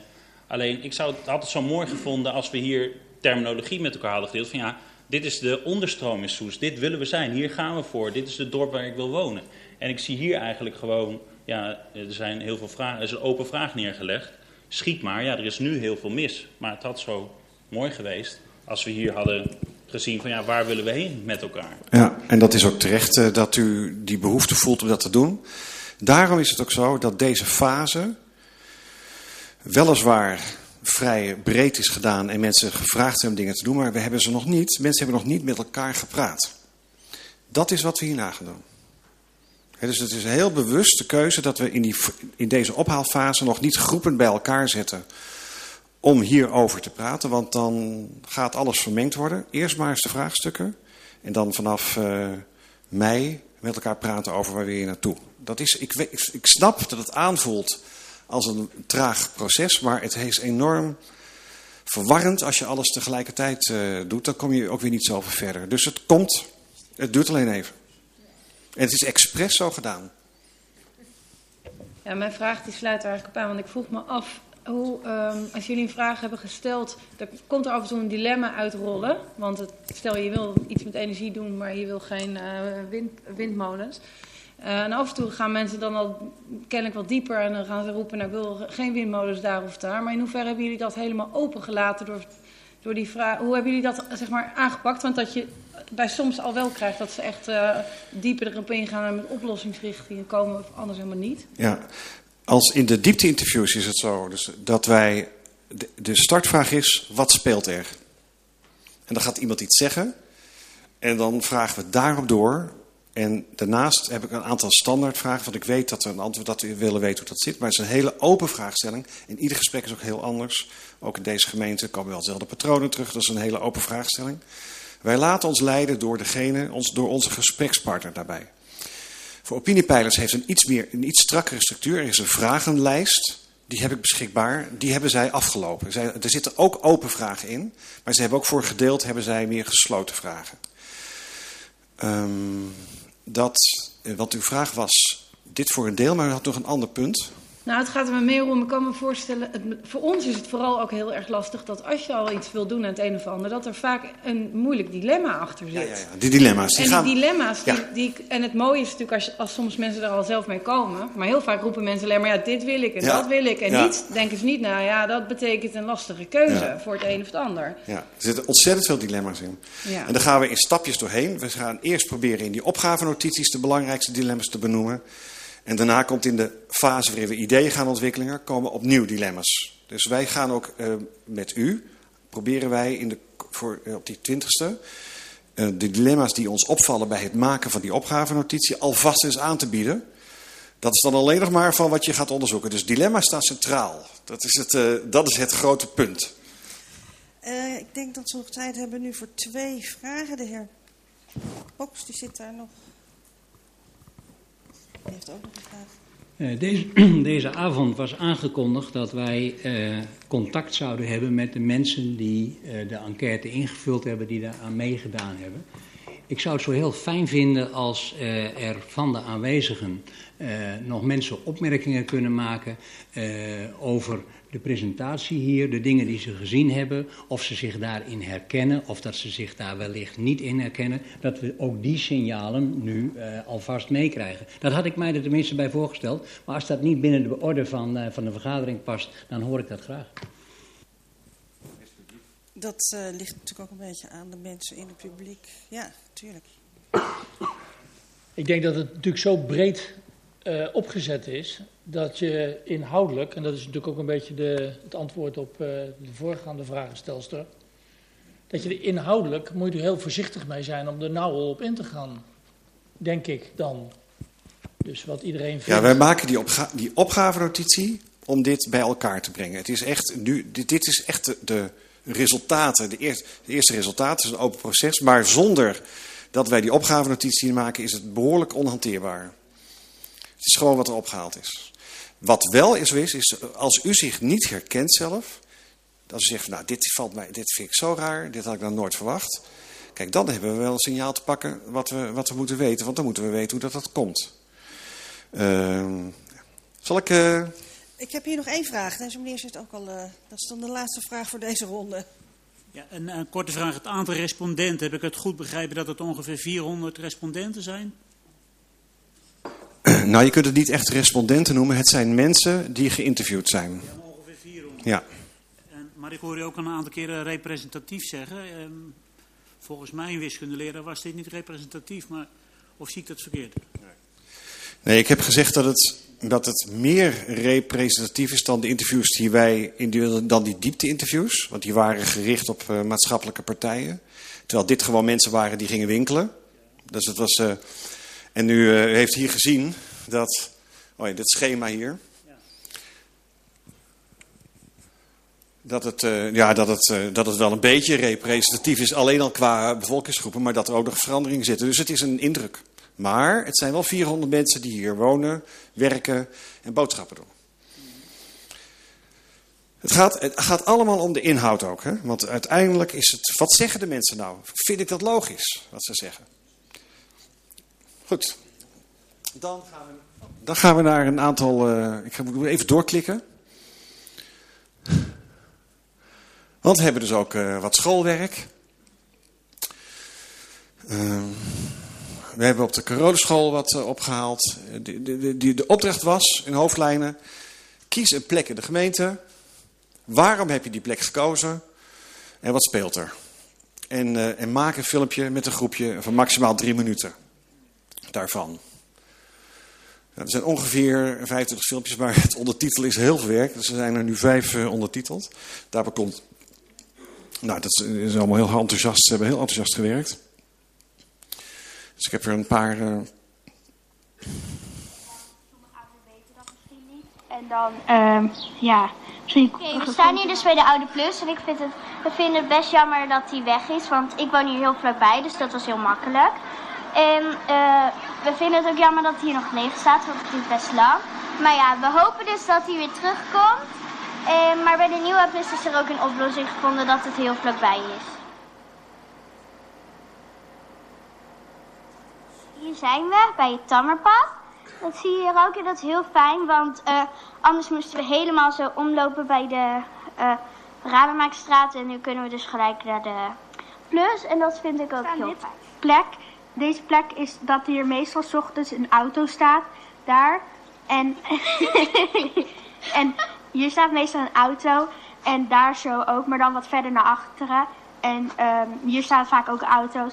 En je kan tussen deze paaltjes, hier zo kan je zeg maar... Dan... Ik haal hem even weg. Deze filmpjes komen allemaal ook op de website uh, te staan. Uh, dit is het, u heeft al een paar vraagstukken gezien, hè? De leegstand. En uh, ze hebben het ook nog over het manifestatieveld. Dit is weer een ander clubje. Hi, is Tieme. En ik ga jullie een top 5 laten zien over Susterberg. Veel kijkplezier. Oeh, we zijn bij 5. Welke? 5. 5. Oh. Goed. Um, ja, 5. Inderdaad.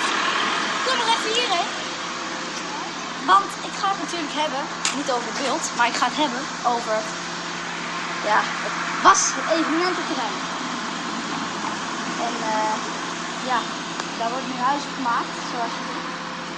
En uh, nou ja, dat is gewoon hartstikke zonde, want eerst, eerst was er altijd, waren er al leuke evenementen. De ijsbaan is er niet meer. De, de eieren zoeken, dat, dat is er niet meer. Um, Sint-Klaas, dat was daar ook altijd. Is nu wel bij de plus gedaan, goede oplossing trouwens, en, um, en die was ook altijd, um, hoe heet het nou? De kermis, die was er ook altijd. En nou ja, die is nu ook niet meer. En daardoor zijn er dus zo weinig activiteiten. Um, in, nou ja, in Soesterberg. En dat vind ik gewoon heel jammer. Dat is gewoon echt een nadeel. En nou ja, ik hoop dat daar gewoon een betere plek voor verzonnen wordt. En uh, dat het goed komt. Maar snel door naar nummer 4. Charlotte Heinemersloek, dat weten jullie wel. En uh, we zijn weer bij 4 aangekomen. En uh, Nou, dit is dus een, de top 5 hè, van de plekken in Soesterberg waar hij wat uh, van vindt. Het gaat gewoon door. Ook dit kunt u weer uitzoeken. Het is voor mij ook wel... Kijk, omdat... Ik ga hem even stilzetten hoor. Ik ga hem eventjes... Uh, het is opvallend al, hoe je daarnaar luistert als je die achtergrond hebt met al die interviews. En uh, dan, is het, dan luister je heel nauwkeurig. Dan, dan denk je van, nou, dit is eigenlijk wat je gehoord hebt uit die professionele interviews en uit die andere interviews. Die komen hierin terug. Waarschijnlijk is het zo dat, je, dat er wel meer nog gezegd wordt wat je niet direct kunt plaatsen. Maar je kunt al heel veel kun je plaatsen. We gaan nog even door. Ik vind het wel heel opvallend iets. Deze plek gekozen omdat hier bijna geen auto's stoppen. En het is in de buurt van een school. Daardoor is het onveilig voor de kinderen die daar soms alleen moeten oversteken. Kinderen worden aangeleerd dat je voorrang krijgt op het zebrapad. Maar hier stopt niemand. Dus de automobilisten geven een verkeerd voorbeeld aan de kinderen. Omdat de auto's niet stoppen hebben wij de volgende oplossingen bedacht. Als eerste denken we dat een drempelvlak voor het zebrapad goed zou helpen.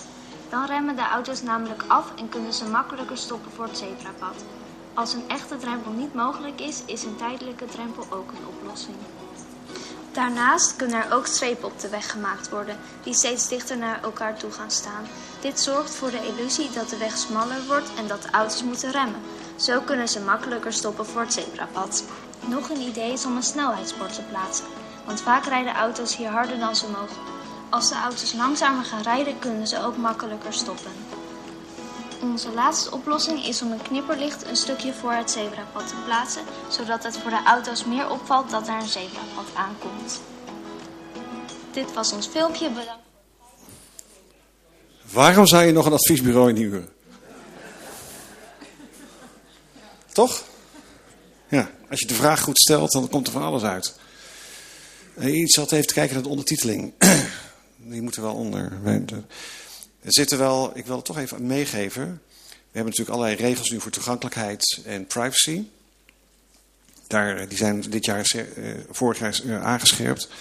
En dat maakt het een stuk moeilijker om dit soort dingen op, op een website te zetten. Bijvoorbeeld, de privacy is logisch. Natuurlijk moet dat allemaal, moeten de ouders en de kinderen dat allemaal ondersteunen, dat ze dat zichtbaar is. Dat wisten ze vanaf het begin. Maar er moet ook allemaal ondertiteld zijn. En dat is een enorme klus. Dus het is iets wat ik toch even wil meegeven. Dat de toegankelijkheid van, voor, de, voor, de, voor de meeste mensen van dingen die wij willen vertellen. heel veel minder is geworden door de toegankelijkheidsregels. Ik wil het toch. Ik, ze zeiden niet voor niets. Ik weet dat dat zo is. Maar ik kan het toch even niet laten om het, om het, uh, om het te zeggen. Uh, we gaan nog even. het is wel leuk hè? We nemen er nog eentje. Toch? Die, ze hebben weer iets anders. Oh, wij zijn Arvid, Teun, Sebastian, Milou en ikzelf Eden. En wij vinden dat er in Soest niet genoeg plekken zijn om te chillen. En daarom hebben we deze locatie gekozen om een park te maken zoals de Pekentuin in Baarn.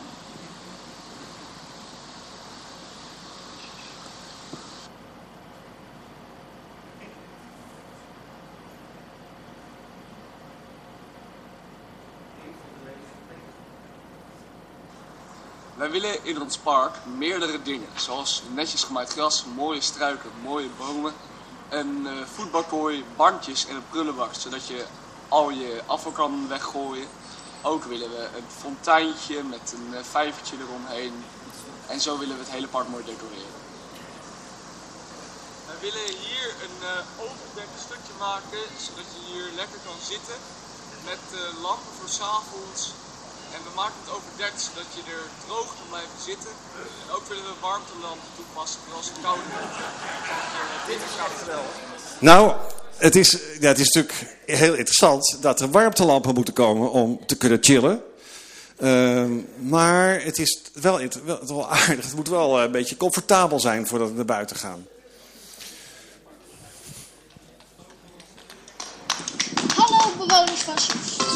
Wij zijn leerlingen van het Sliploop College. En onze favoriete plek in Soest is... De Soesterduinen!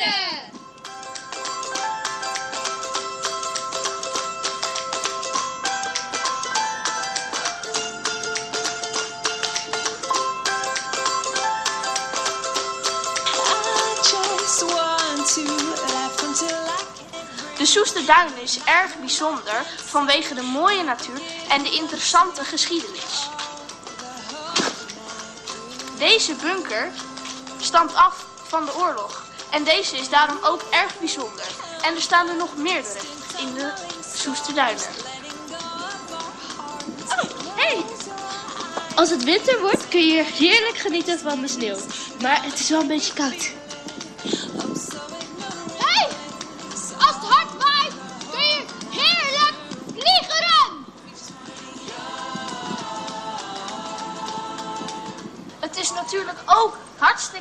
Om hier lekker met je honden te gaan lopen.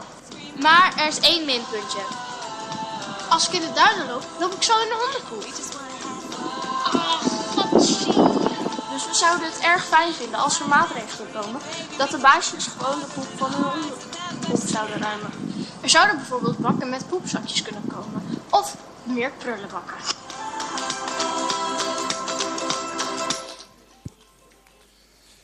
Nou, ook hier wordt natuurlijk uh, een heleboel dingen tegelijkertijd eigenlijk gedaan. Hè? Van wat is een interessante plek? Wat kun je er, waarom is het interessant? Wat kun je er allemaal doen?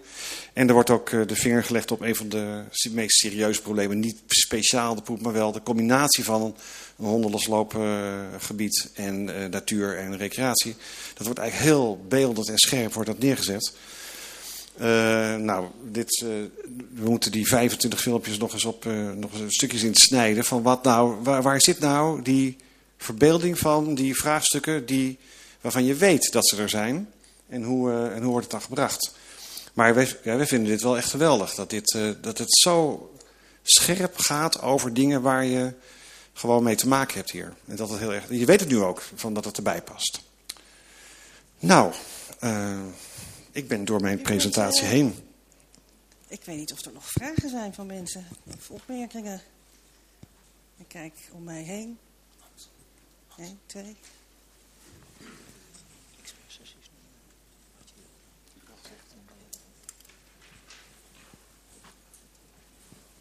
Uh, goedenavond. Uh, in het begin gaf u aan dat met betrekking tot de scholen een groot probleem is en dat u daar nog later op terug zou komen.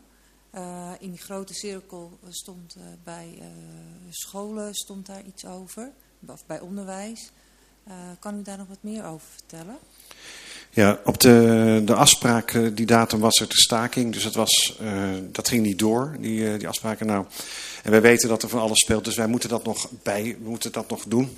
Daar moeten nog aanvullende afspraken voor komen. Dus ik kan er nu niet op ingaan, maar ik, want ik weet niks meer. Ik weet alleen dat we dit verder moeten uitzoeken.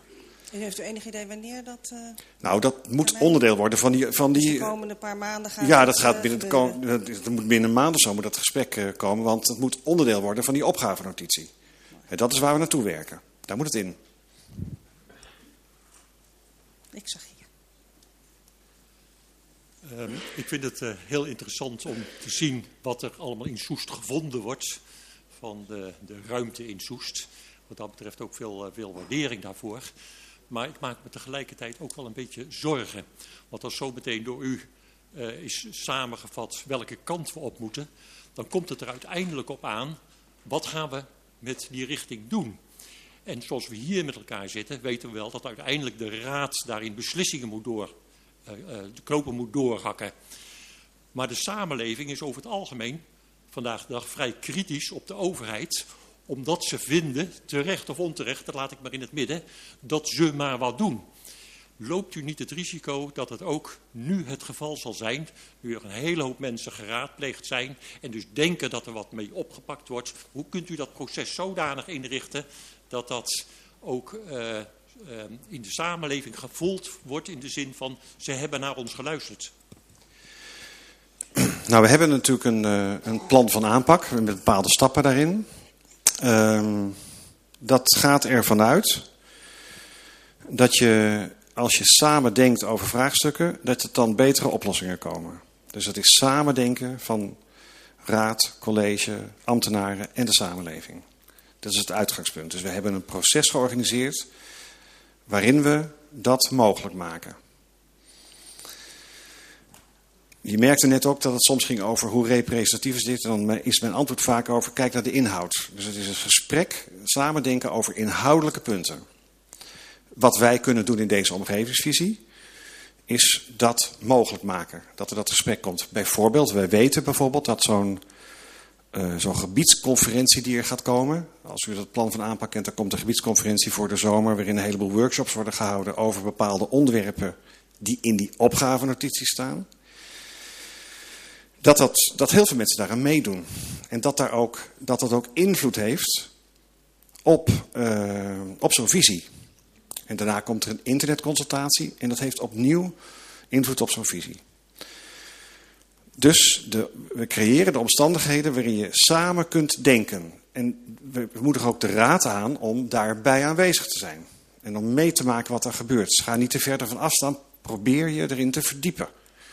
Wat er speelt. Maar dat doet u ook wel. Maar ik geef toch maar weer eens aan hoe belangrijk het is. En er is één punt daarin wat ik nog, wil, nog specifiek wil noemen. De omgevingswet zegt dat de raad iets meer op afstand moet staan. Dat je meer kaders moet stellen. Ik heb misschien de vorige keer dat ook al aangegeven. Wij merken dat als je dat wilt, dat je er dan in deze fase dieper in moet duiken. Dat je beter moet weten waar het over gaat dan vroeger. Dat je, dat, zodat je straks makkelijker hoofd- en bijzaken kunt zien. Dus ik gebruik even uw vraag om ook deze raad aan te moedigen om je dat daarin te stappen. Um, en eigenlijk iedereen om met elkaar in gesprek te gaan. En dan, dan hoop je, verwacht je dat je dat, als daar wat uitkomt, dat dat gesprek dan ook niet zomaar ophoudt. Maar we maken het in ieder geval mogelijk. Het komende jaar is dat, uh, regelen we dat, dat dat zo loopt. Heb nog even. Wat dat betreft uh, was de start toch niet al te best. Ik vraag me af wie hier zitten uh, als niet-raadslid. Ik heb gisteren geprobeerd omgevingsvisie in te toetsen op de website van de gemeente Soest. Kon echt niks achterhalen. Overigens bij Baren ook niet. En bij Zeist ook niet. Maar ik vind als je de inwoners wil meenemen, dan zou je gewoon daar toch wat meer aandacht aan moeten besteden. Vindt u ook niet? Een terechte oproep lijkt me. Ja, en als het goed is, de site omgevingsvisie Soest en soesterberg.nl, daar staat echt een heleboel op. Dus, ik heb, ik heb ja. ingetoetst zoeken, ja. omgevingsvisie.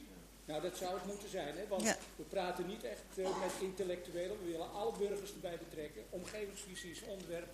Niet nou, wat er speelt hier is dat uh, tot nu toe hebben wij nog helemaal geen openbare uh, advertenties neergezet. We hebben alles is, behalve natuurlijk bepaalde berichten van, over, die, die, over die camper, hè, dat, dat wel. Daarin staat de link omgevingsvisie Soest en Soesterberg.nl. Maar ja, dat is wel een lange link. En u, bij u zegt, via de gemeentesite kom ik er niet op. En dat is een puntje wat we misschien nog even moeten bekijken. Ik kaart of daar een zoekfunctie uh, wellicht kan komen. Ja, dus dat is een, uh, dat is een echt specifiek punt. Zeggen, maar dat, dat, gaan we zeker voor u checken. Nog, nog één vraag. Nog één vraag. U, u gaat zo meteen een opgave, hoe heet het ook weer, een opgave doen.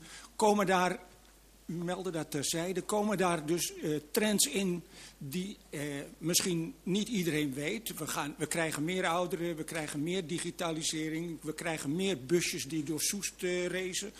Gaat u die trends, gaat u die ook aan, want het is een visie. Dus u moet toch een, mensen een beeld voorhouden waar ze op kunnen reageren. Nou, die drie zouden er in ieder geval in moeten staan, want dat zijn, die spelen overal. Dus het zijn er veel meer dan dat, maar die drie in ieder geval herken ik. Die hoort erin te staan. En zo. Over die eerste week van uh, februari. Er worden drie uh, bijeenkomsten uh, aangehaald. En mijn vraag is, moet je naar alle drie of naar één is genoeg? is het een soort uitwisselbaarheid dat u een toertje door Soest maakt? Ja, het is, is een mooie gelegenheid om dit even uit te leggen wat het is. Dit is een avond, er zijn drie avonden waarin we met een groepje mensen praten, vijf of zes mensen. Een tafelgesprek en er, zijn, is publiek, kan er komen luisteren naar wat daar gezegd wordt door die mensen. We hebben drie thema's waarvan we hebben gemerkt dat die heel breed spelen. Verdichten in Soest. Wat speelt er dan? Waar moet je aan denken? Soesterberg 2040, Soesterberg na het masterplan. Dat is, we merken dat dat een belangrijk onderwerp is. En dit is een beetje een technisch punt, maar hoe moet je eigenlijk praten over een scheiding tussen, of hoe ga je om met natuur en recreatie? Wat voor vragen erbij? Dit is geen gesprek over de visie. Dit is een gesprek over het scherp krijgen van de problematiek die er speelt, van de vraagstukken. Nog eens doordenken. Dus het is een vervolg op wat we gehoord hebben en een voorbereiding op die, uh, op die opgavenotitie. Gewoon eens langer doordenken over deze vragen met mensen die daar wat meer over kunnen zeggen. Uh, dat zijn dus drie totaal verschillende gesprekken. Dus, uh, en u kunt zich daarvoor aanmelden. Waar kun je je aanmelden? Ruben. Uh, je kunt alleen luisteren naar deze. Dit we hebben dus een gesprek aan. Het is gewoon een format van een tafel. Er wordt niet gerookt met een lamp erboven. We praten met elkaar hierover en het publiek kan daar naar luisteren wat daar gebeurt. We kunnen natuurlijk wel iets interactie organiseren, maar het idee is dat, mensen, dat we wat langer doorpraten over deze vraagstukken. De, de, daar komen weer mensen komen die al eerder uh, ja. gehoord zijn. Nee, het zijn niet mensen die we eerder gehoord hebben. Het is een groep mensen waarvan wij denken dat zij dingen kunnen zeggen. Dat zijn, we noemen ze experts of visionairs. Maar het zijn mensen die daar iets over kunnen zeggen. Maar dat zullen ze. Dat zal moeten blijken uit het gesprek. Oké, Ruben gaat even uitleggen. We hebben, we hebben zes à zeven mensen per, uh, per sessie. We zijn nog bezig om uh, de sessies helemaal rond te krijgen. Want het is ook niet uh, makkelijk om voor. Maar in ieder geval zit er. het zijn niet alleen maar experts. Er zit in ieder geval altijd één jongere bij het gesprek. Er zit één lid van de commissie, vanuit de commissie ja, de kwaliteit. En één lid, één of twee, bij één gesprek zitten volgens mij twee leden vanuit de commissie Milieu en Ruimte. nou, dat zijn ook allemaal mensen die, dat zijn mensen die de gemeente natuurlijk adviseren, onafhankelijk adviseren normaal. En die proberen op die manier proberen de commissies ook in het proces goed te betrekken. En er worden per sessie ook nog drie à vier externe op dat specifieke thema uitgenodigd. Hoe moet u dat zien? En de vraag is, als iemand daarbij aanwezig wil zijn, uh, hoe gaat dat? Um, volgens mij stond dat in de uitnodiging. Het, uh, misschien weet Marijke dat beter. Ja, er is een mailadres, maar dat, dat is lastig te onthouden. Dus dat is, ja, C, ja nee, ik ga postbus2000.soes.nl uh, noemen. Ter attentie van de omgevingsvisie. Dan zorgen wij dat het bij de juiste persoon terechtkomt. Ja, volgens mij stond in de, in de publicatie, uh, in de krant en uh, op, in de is het ook. Op het Twitterbericht stond volgens mij wel het, het mailadres waar het direct naartoe kan. Maar als het via Postbus 2000 kan, is dat ook prima. Ja. Ik kijk even op de klok en ik zie dat het na negen is. ik, ik wil u vast hartelijk danken voor uw presentatie, voor de aandacht en voor de scherpe vragen, ook vanaf de tribune. Ik geef nog even het woord aan wethouder Aukje Treep voor een uh, korte afsluiting. Dank u wel. Het zal u nog wel even duizelen wat er allemaal is gezegd en hoe nou de planning verloopt en welke participatiebijeenkomsten en gesprekken nog volgen. We zullen zorgen dat dat uh, allemaal duidelijk wordt. Want we zijn nog wel even bezig en er is volop gelegenheid om mee te praten. Het gaat echt stapje voor stapje. Uh, wij hebben dat zelf zo gekozen. Ik wil dat wel benadrukken. Er zijn andere gemeenten die schrijven 10 A4'tjes, geven er een klap op en noemen dat een omgevingsvisie. Uh, daar zit echt wel heel groot verschil in. Dit is de manier waarop wij hier in Soest met elkaar hebben vastgesteld. Wij doen het zo, we doen het stapje voor stapje. Het vereist geduld. Uh, maar we gaan er samen in. We moeten het traject maar lopen zoals we het hebben bedacht. Het is wat spannend, vind ik ook. Maar we gaan het gewoon maar doen, schouders eronder. Dus Heel hartelijk dank en we zien elkaar weer.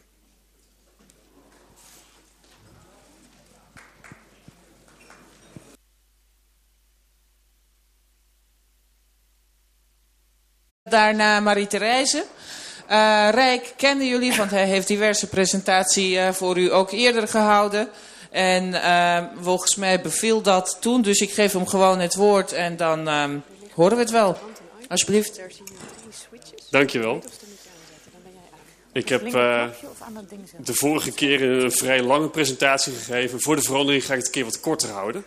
Dus dat is misschien ook wel prettig. Um, jullie hebben al zoveel informatie gehoord. En daar, is er, er komt nog geen einde aan. Daar hebben we nog even tijd voor. Dus we gaan jullie nog eventjes uh, flink uh, verder op weg helpen. Wat ik kom doen vanavond is vertellen over het uitnodigingskader. Uitnodigingskader voor grootschalige opwek. Wat is dat voor ding? Wat moeten we ermee? En wat hebben we eraan? En hoe ziet dat proces er, eruit op hoofdlijnen? Even kijken, hier is mijn klikker. En dat heb ik, en ik merkte net, ik zat er al achterin, het is eh, hier en daar wat, uh, wat lastig leesbaar. Dus uh, ik ga er gewoon even doorheen en zal het gewoon even ook stuk voor stuk even opnoemen. Een uitnodigingskader is eigenlijk gericht op grootschalig opwek. En dat, dat gaat, het is een uitnodiging. Dus je wil eigenlijk zelf als gemeente voorbereid zijn van hey, welke plekken binnen onze gemeente zien wij zelf als kansrijk voor grootschalige opwek. En welke voorwaarden of welke eisen willen we zelfs aan stemmen? Op wat voor manier worden wij daar bijvoorbeeld als gemeente beter van?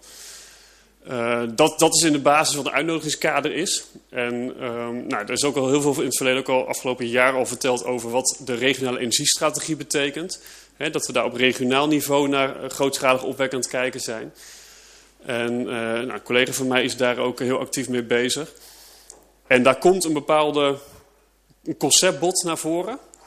En het is de vraag, dat wordt op dit moment wordt, dat, uh, wordt daar druk aan gewerkt. Ja, wat wordt het deel wat, voor Soest, uh, wat op grondgebied van Soest gaat, gaat terechtkomen? Dus dat is onzeker, daar ga ik zo meteen nog even iets over uh, laten zien. Maar wat Puk in het begin al zei, we willen graag lokaal meer met bewoners in gesprek over hoe de bredere samenleving daarnaar kijkt. En niet alleen de stakeholders die in de rest zijn betrokken. Dus daar gebruiken we dit lokale uitnodigingskader voor.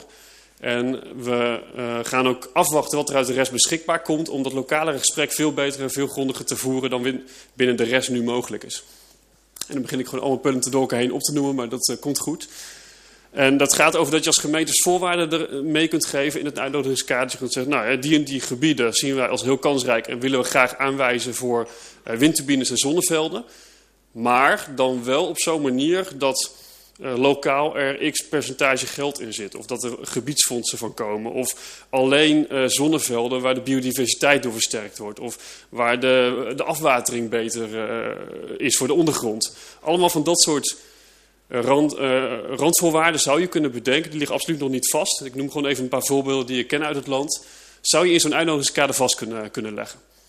En het is een heel intensief gesprek ook uh, met de samenleving samen van hoe, zij daar tegenaan kijken. Die krijgen er alle ruimte in om een uh, inbreng in te brengen, inbreng te geven. En dat is, je zou kunnen zeggen, hè, van dat, die hele programmatische aanpak die we al hebben gehoord aan het begin van de avond. Ja, zo'n uitnodigingskader zou een stap kunnen zijn naar die, naar die grote realisatie waar we het steeds over hebben. Dus eigenlijk de, de verbinding naar de ontwikkeling en realisatie komende jaren. En het leuke, of wat daaruit gaat komen, heel plat, is een kaart. Ik zei net al, met gebieden. Aangesloten op, op wat er uit de rest naar ons toe gaat komen.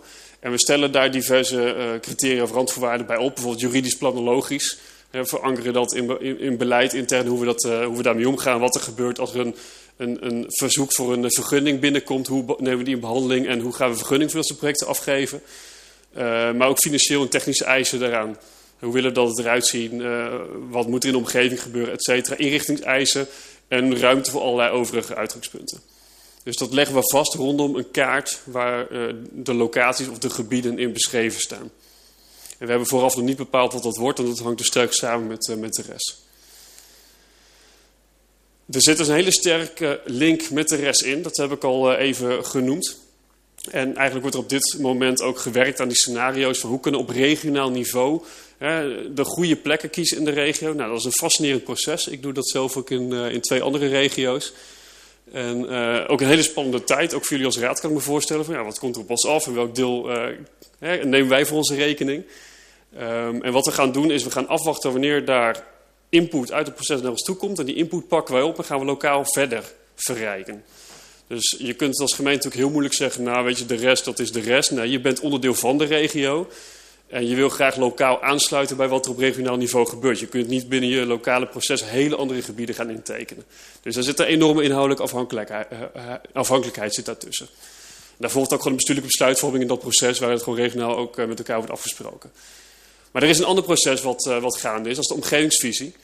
En um, ik heb het niet eens genoemd, het staat weer heel groot uh, in het overmorgen uh, format deze presentatie. Maar we werken samen met Stad om Land, of Los Stad om Land. Dat is een bureau die al actief is, ook binnen deze gemeente, met omgevingsvisie. En uh, juist daarom zijn we gevraagd om samen te werken, om die processen goed te integreren. Ik heb er ook bijgezet via de omgevingsvisie 100 thema's in één leefomgeving. We hebben allemaal één gebied om ons heen. Maar er zijn heel veel thema's daarin relevant. We vinden heel veel dingen belangrijk. Maar de omgevingsvisie gaat eigenlijk ook het gesprek aan van ja, hoe willen we al die thema's een plek geven in onze buitenruimte. En daar is energie een van de onderdelen. Dus dat sluit eigenlijk heel mooi op elkaar aan. Om, uh, en dat komt, er wordt een opgavenotitie gemaakt in de omgevingsvisie. En daar gaan we gewoon een energiedeel aan toevoegen. Want hoe zit het met die grootschalige opwek tussen andere thema's die we belangrijk vinden? Ik kom zo meteen nog even terug. Uh, er zijn allerlei bijeenkomsten. En we, we, gaan niet allemaal extra bijeenkomsten, of eigenlijk een paar extra bijeenkomsten maar organiseren. We sluiten vooral aan bij wat er al georganiseerd wordt, waar mensen al voor uitgenodigd worden. En zorgen dat daar de, de sessies voor het uitnodigingskader ook in, uh, in kunnen vallen. Nou, dan komt er weer zo'n verschrikkelijk onleesbaar schema. Dat is het, het is de avonden van onleesbare schema's. Um, maar dat, ik, ik, ik, pak weer de hoofdlijn eruit. We zien hier eigenlijk uh, de drie processen uh, onder elkaar in een tijdlijn. Onderin staat uh, de regionale energiestrategie. In het midden hoe we een uitnodigingskader op gaan stellen. En helemaal bovenaan de omgevingsvisie. En de omgevingsvisie ja, die is bezig met een opgavenotitie. Dat is eind 2019 begonnen. En daarna komen de verhaallijnen, concept en dat wordt uiteindelijk tot een ontwerp omgevingsvisie ook ingebracht. Nou, hier heb je het al ongeveer over. Uh, het ontwerp loopt tot en met uh, voorjaar 2021, dus dat is een heel proces. Dat zijn behoorlijk wat weken die erin zitten. En de rest is op dit moment ook hard bezig, dat is dit, dit blok. En nou, die komen in dit voorjaar ook met die ruimtelijke modellen, met ruimtelijke scenario's die daar ontwikkeld worden. Zodat we weten van welke gebieden worden binnen de rest nu onderzocht. En dat is natuurlijk cruciaal om dat in dat uitnodigingskader bij elkaar te pakken. En met die gebieden ook verder te gaan in het lokale proces wat ik net noemde. Nou, en daar zitten dus allerlei afhankelijkheden in, even los van de exacte details. Maar er komt een gebiedsconferentie in de omgevingsvisie. En uh, daar gaan we het energiedeel ook gewoon aan toevoegen. Er komt een online uh, consultatie, internetconsultatie. Daar gaan we energie ook in verwerken. Dus continu gaan we die twee dingen bij elkaar pakken. Volgens mij even genoeg over deze plaat we hebben daar een, heel, eh, een hele aanpak voor, eh, voor uitgeschreven. Um, volgens mij heb ik daar bijna alle dingen al wel in genoemd inmiddels. Ik ga even snel checken. Wat, wat nog wel een spannend is, die ik er even uit wil lichten, is dat we niet zo heel goed weten op voorhand wat er uit de rest komt. En we hebben het gehad over onze eigen uh, ambities in ons programma. En hoe zit het nou precies? Nou, dat kan enorm gaan knellen, of het kan enorm goed samengaan. Dat weten we nog niet. Uh, maar op het moment dat we dat wel weten, dan gaan we ook vanuit die opgavenotitie van de omgeving, het energiedeel daarin, gaan we met jullie ook het gesprek aan, dat doen we ook met het college, doen we met de raad, over, ja, zijn er verschillen en welke verschillen zijn dat en hoe gaan we daarmee om als gemeente? Gaan we bijvoorbeeld, stel dat, dat het binnen de rest best wel meevalt, ja, gaan we dan wel de rest van onze eigen ambitie wel invullen? En, en hoe werkt dat dan precies? Nou, daar gaan we tegen die tijd een gesprek over voeren. En um, nou, dat gaat over, over een paar maanden gaat het allemaal lopen. Volgens mij uh, heb ik de meeste stappen hiervan al genoemd. Ik heb gewoon even een paar kaartjes uh, meegenomen. Daar ga ik dus even niet op de inhoud in. Maar er komen eigenlijk een aantal trajecten, hè, zowel de rest als de omgevingsvisie, uh, als het uitnodigingskaarten, waar allerlei kaarten op tafel komen. En het is al in ieder geval belangrijk om te kijken, gebruiken we dezelfde informatie op de, op de diverse punten. maar dat maakt het eigenlijk dat, dat heel erg aan waarom het zo belangrijk is om die trajecten op goed op elkaar af te stemmen. Want in elk traject wordt gekeken naar die kaart en wordt gezocht naar waar is ruimte voor een bepaalde opgave. Uh, dus dat is allemaal kaartenwerk en daar zit heel veel gesprek omheen en heel veel ontwerp. En um, nou, ik, ik, dacht, neem even een paar kaarten mee om, om te laten zien dat, dat het ook in kaartvormen bij elkaar gebracht gaat worden, die drie trajecten. Dat zijn eigenlijk de belangrijkste punten over het uh, uitnodigingskader. Dat was redelijk kort, toch? Mis ik nog iets heel belangrijks? Uh... Nee. Dat zeker. Dus alle ruimte voor vragen nu. Ja. Drie kwartier lang? Nee, iets korter. We hebben het nu heel veel over CO2, hè? maar we hebben in Nederland toch een ander probleem. Dat heet uh, stikstof. Uh, wordt dat ook meegenomen in, dat, in die afweging of in die kaarten die jullie maken? Uh, stikstof uh, als onderwerp zit op dit moment niet binnen het klimaatakkoord uh, en, en, ook niet binnen de regionale energiestrategie en ook niet in het uitnodigingskader. Dat is weer een heel, hele uitdaging op zichzelf. Okay. Ja.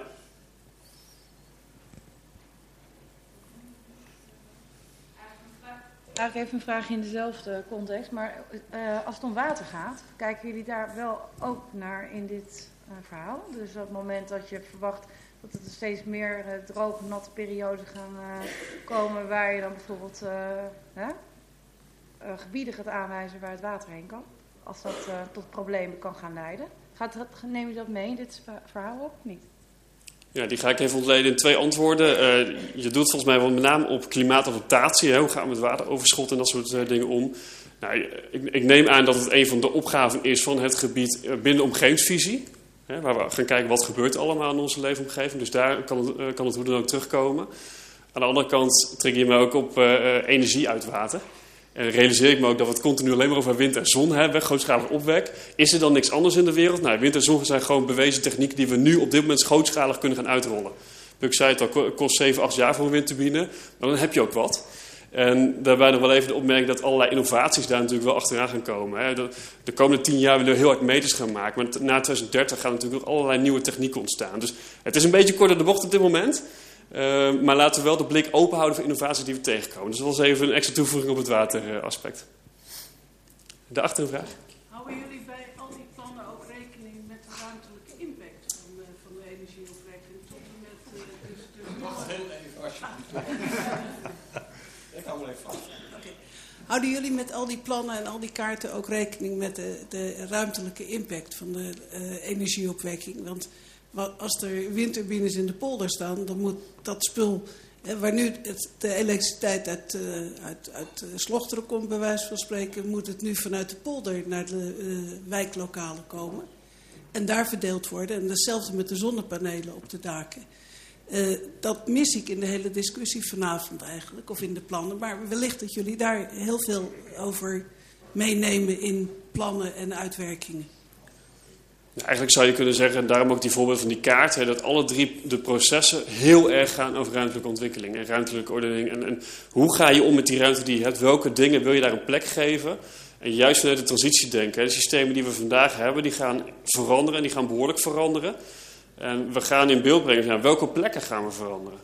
Dus volgens mij gaat het alleen al allemaal over ruimtelijke ordening, tenzij u daar iets specifieks in uh, bedoelt.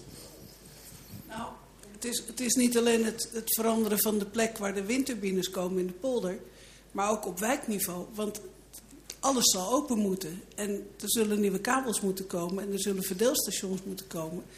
En dat, de hele boel gaat op de schop. En dat, dat mis ik eigenlijk in de hele discussie nog.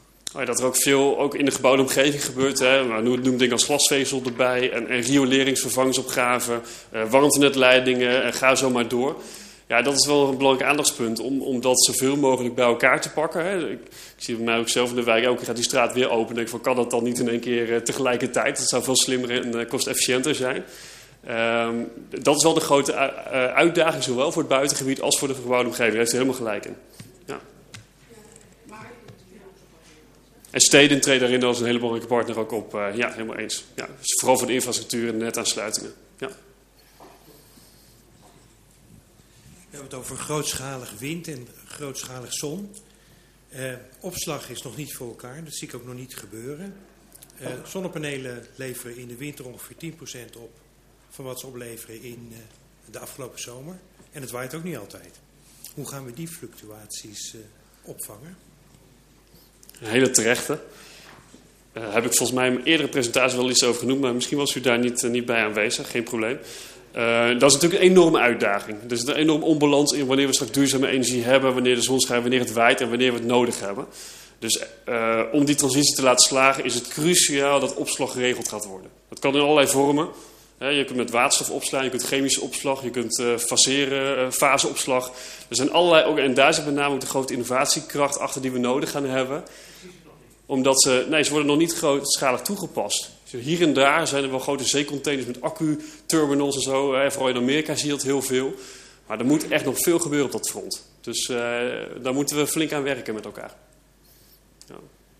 Ik dacht dat het ook vooral een prijsaspect is. Namelijk op een gegeven moment is de, de, de, de elektriciteit op uh, dag, uh, tijdstip X op een dag heel erg duur. En dan wordt het voor bedrijven heel rendabel om dat op een andere moment te, aan te wenden? Ja, je zou kunnen stellen, nu krijgen we alles netjes gesaldeerd op de energierekening en krijg je maximale euro subsidie dus ook voor je elektriciteit. De kostprijs is veel lager. In de toekomst gaat er een heel veel handelssysteem ontstaan rondom energie. En, en ja, dan heb je heel erg baat bij om het op te slaan. In je elektrische auto, in je, je waterstofmodule, et cetera. Dus uh, heeft daar sterk mee te maken. En nu, die prijzen van die opslagsystemen zijn nog behoorlijk hoog. Dus dat, verdien je niet zomaar terug. Wel, oh sorry, ja. Ik krijg langzamerhand wel de indruk uh, dat, oké, we hebben opwek in Soest. En daar willen we ook alles mee regelen. Dus dat betekent eigenlijk dat bijvoorbeeld de Eneco's van deze wereld... Ja, wat voor rol hebben die dan nog in dit hele verhaal? Volgens mij hebben we heel veel partijen hier heel hard bij nodig. Onder andere de Eneco's. Hè, of ze nou in warmtenet gaan zitten in de ontwikkeling van de windzon... in, in, in de, de energielevering aan, aan het net. Op alle fronten zijn partijen keihard nodig om dit met elkaar voor elkaar te krijgen. Um, in dit soort processen zijn natuurlijk, hè, er, worden gewoon stakeholder-analyses gedaan, wordt heel goed onderzocht van ja, welke partijen zijn relevant om hierbij te hebben, welke zijn belangrijk, hè, lokaal met bewoners, maar ook hè, de steden voor de expertise. Dus dat wordt in elk proces afgewogen en daar worden de juiste mensen voor uitgenodigd. Maar om het uiteindelijk buiten allemaal voor elkaar te krijgen, moet die groep alleen maar groter en groter gaan worden de komende jaren. Ja, maar als Eneco niet meer kan verkopen, niks meer te, te leveren heeft, want uh, de, alle gemeentes doen het helemaal zelf. Nou ja, dat... waar, waar gaat het dan heen? Uh, misverstand misschien. Uh, gemeente doet dit niet allemaal zelf. Wat wij doen is eigenlijk een, een goed plan maken. Hoe gaan wij vanuit onze taak uh, dit regelen? Dus waar komt wat? Welke randvoorwaarden stellen we daaraan? Uh, welke voorwaarden, wat, voor randvoorwaarden moeten wij invullen en noem maar op. Maar uiteindelijk zijn de Eneco's en de stedings en Soester bedrijfsleven hopelijk. En wij allemaal zoals we hier zitten die het uiteindelijk doen. Want de, gemeente gaat, geen energiebedrijf worden. Uh, we hopen dat die, dat die opwek ook lokaal plaats gaat vinden. Maar um, of wij daar de eigenaar van worden, dat is een hele andere vraag. En daar hebben we het nog niet over. Uh, ik ga ervan uit nog steeds dat de instanties die dat nu doen, dat die dat ook blijven doen. Alleen het zal een andere vorm zijn. Okay. Zolang we tijd blijven houden, gaan de vragen door natuurlijk. La laatste vraag, of uh, even inventariseren? Niet alleen Zijn er nog meer vragen in de zaal? Even wat handen. Want anders gaan we het bij deze meneer houden. Ja, laatste Niet vraag. alleen in Soest, maar uh, ook landelijk is er een grote verheerlijking van elektrische auto's. Alleen volgens mij wekken we ongeveer 6% van de elektrische energie duurzaam op. Hoe houden we dat in gelijke tred? Want anders zijn elektrische auto's uh, gewoon contraproductief. Dat levert meer CO2 op. Ja, als ze op grijze stroom rijden, dan, uh, ja, wat is er dan duurzaam aan, kun je inderdaad zeggen. Uh, reden te meer om zo snel mogelijk, geldt voor alle gemeenten in het land, die uitnodigingskaders te maken en te zorgen dat, het, dat de deur open komt te staan voor ontwikkelende partijen, co uh, lokale coöperaties tot en met de grote energiepartijen, om zo snel mogelijk zoveel mogelijk te gaan realiseren. Want u heeft een heel terecht punt. Die stroom moet wel duurzaam zijn. Dat ja. zijn hele mooie woorden, maar het ene wordt verheerlijkt en het andere is er nog niet. En daarom moeten we snel aan de slag. En volgens mij kiest de gemeente er echt voor om dat snel te gaan organiseren. Dus uh, ja, kan ik alleen maar onderstrepen. Heel goed.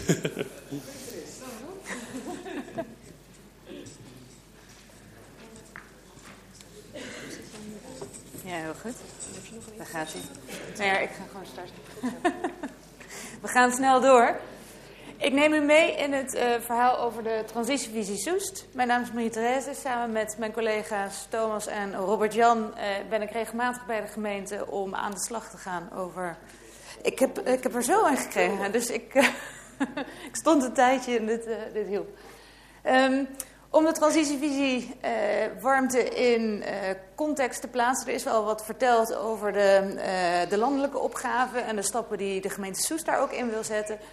Um, met regionale energiestrategie, waar echt in regioverband wordt samengewerkt. En dan de transitievisie warmte, waar de gemeente zelf aan zet is als, als regievoerder. En die regierol gekregen heeft vanuit de overheid. Er zijn ook parallele processen in de tijd en daar zit ook veel afstemming tussen.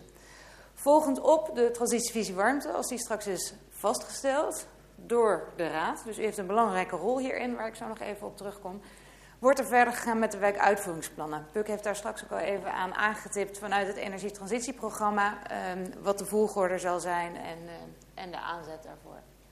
Dan gaan we echt de wijk in en uh, bij de mensen wordt de participatie dan nog een stuk belangrijker om iedereen te betrekken en alle stakeholders uh, te horen. Wat staat er dan in die transitievisie warmte? Dan hebben we het over een tijdspad om aan te geven wanneer welke wijk aardgasvrij gaat komen de komende periode. We hebben een focus tot 2030, maar we kijken ook al door daarna. En we kijken naar de meest kansrijke infrastructuren die daarbij komen kijken. Wat belangrijk is, dat is een opgave ook vanuit de Rijksoverheid, is dat die minimaal elke vijf jaar herijkt wordt. Dus u zult hem vaker langs zien komen om weer opnieuw startgebieden vast te stellen en te zeggen, daar leggen we de focus op en daar gaan we mee verder. Het doel van die transitievisie warmte is om gezamenlijk aan de slag te gaan. We willen een gezamenlijk beeld hebben. Een richting voor de lange termijn, zodat iedereen weet waar hij zich op kan voorbereiden, maar ook een focus voor de korte termijn om uh, nou ja, het handelingsperspectief, daar hebben we hem weer, uh, duidelijk te maken. Om houvast te bieden en het kader te stellen. En daarnaast om te kijken naar een integraliteit van alle verhalen en alle opgaven die er spelen. Er werd al gesproken over de energieinfrastructuur, maar ook alle uitdagingen die vanuit de omgevingswet of de rest, het uitnodigingskader, noem maar op. Heel veel zaken komen bij elkaar. Hoe ziet het er dan in Soest uit? Nou, het is een heel traject. De gemeente kan het niet alleen, maar heeft daar heel veel partijen bij nodig. En het is ook een traject wat al een hele tijd eigenlijk uh, aan de gang is. In 2018 is er uh, begonnen met een LOI, een intentieovereenkomst die gesloten is met een tiental partijen. En uh, de transitievisie warmte borduurt daar eigenlijk op voort. Dus er zijn nog meer partijen bij aangehaakt op verschillende niveaus. Um, niet alleen de marktpartijen uh, die bij de intentieovereenkomst betrokken waren, maar dit is ook uitgebreid met een Eneco, hij staat erbij, um, TNO, maar ook het ministerie van, uh, van Defensie.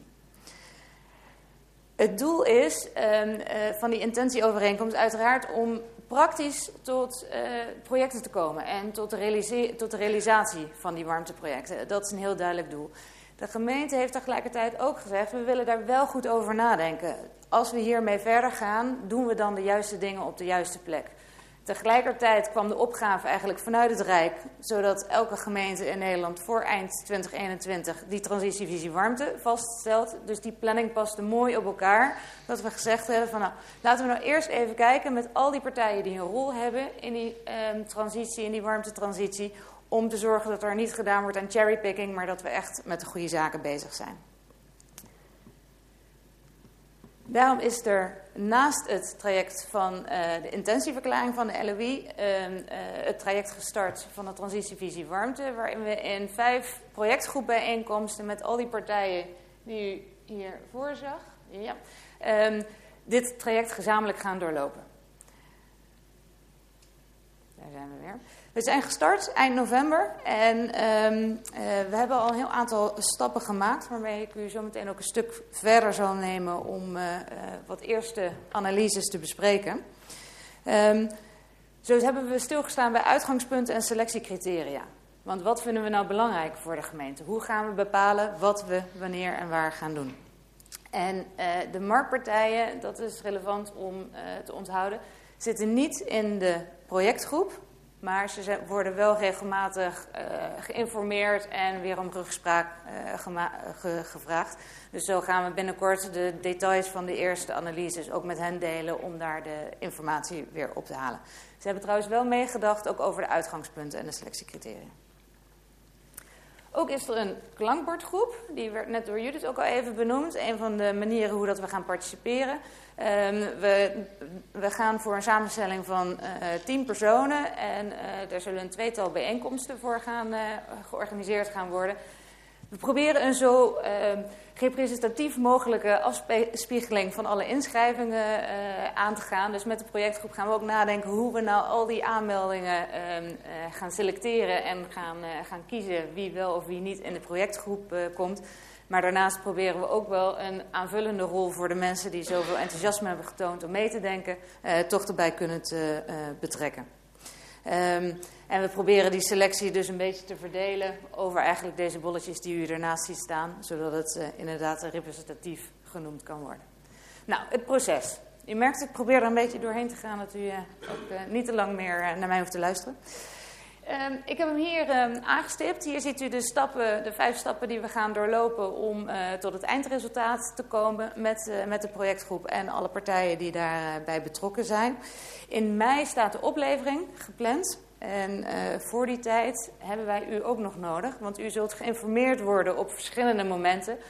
Um, bijvoorbeeld tussentijds als er duidelijke uitkomsten zijn vanuit een klankbordgroep of andere uh, relevante zaken. Er wordt ook een bewonersbijeenkomst ge uh, georganiseerd. Die is niet alleen voor u interessant, maar voor alle inwoners en ondernemers van, van de gemeente Soest.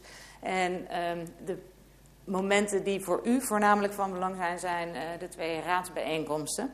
Uh, vandaag hebben we de eerste en uh, later in de tijd, we denken in mei, als we richting afronding gaan, dan komen we nog een keer bij u terug om u uh, bij te praten over alles wat er is gebeurd en u al voor te bereiden en uw input ook te vragen voor, voor die uiteindelijke vaststelling. Die besluitvorming gaat er gewoon, het gewone traject in, zoals u dat gewend bent binnen de gemeente. En ehm, daar, daar nemen we u graag in mee. Dan de wensen en verwachtingen. We hebben dit gevraagd op 25 november, die kick-off bijeenkomst, dat we met iedereen hier ook in deze uh, raadzaal aanwezig waren. Van wat verwachten nou alle partijen die betrokken zijn in dit proces van die transitievisie warmte? Ik laat u ze even lezen, want ik ben ook wel benieuwd wat uw verwachtingen zijn. En of dat u zich hierin vindt, of dat u denkt van nou, ik verwacht eigenlijk iets heel anders.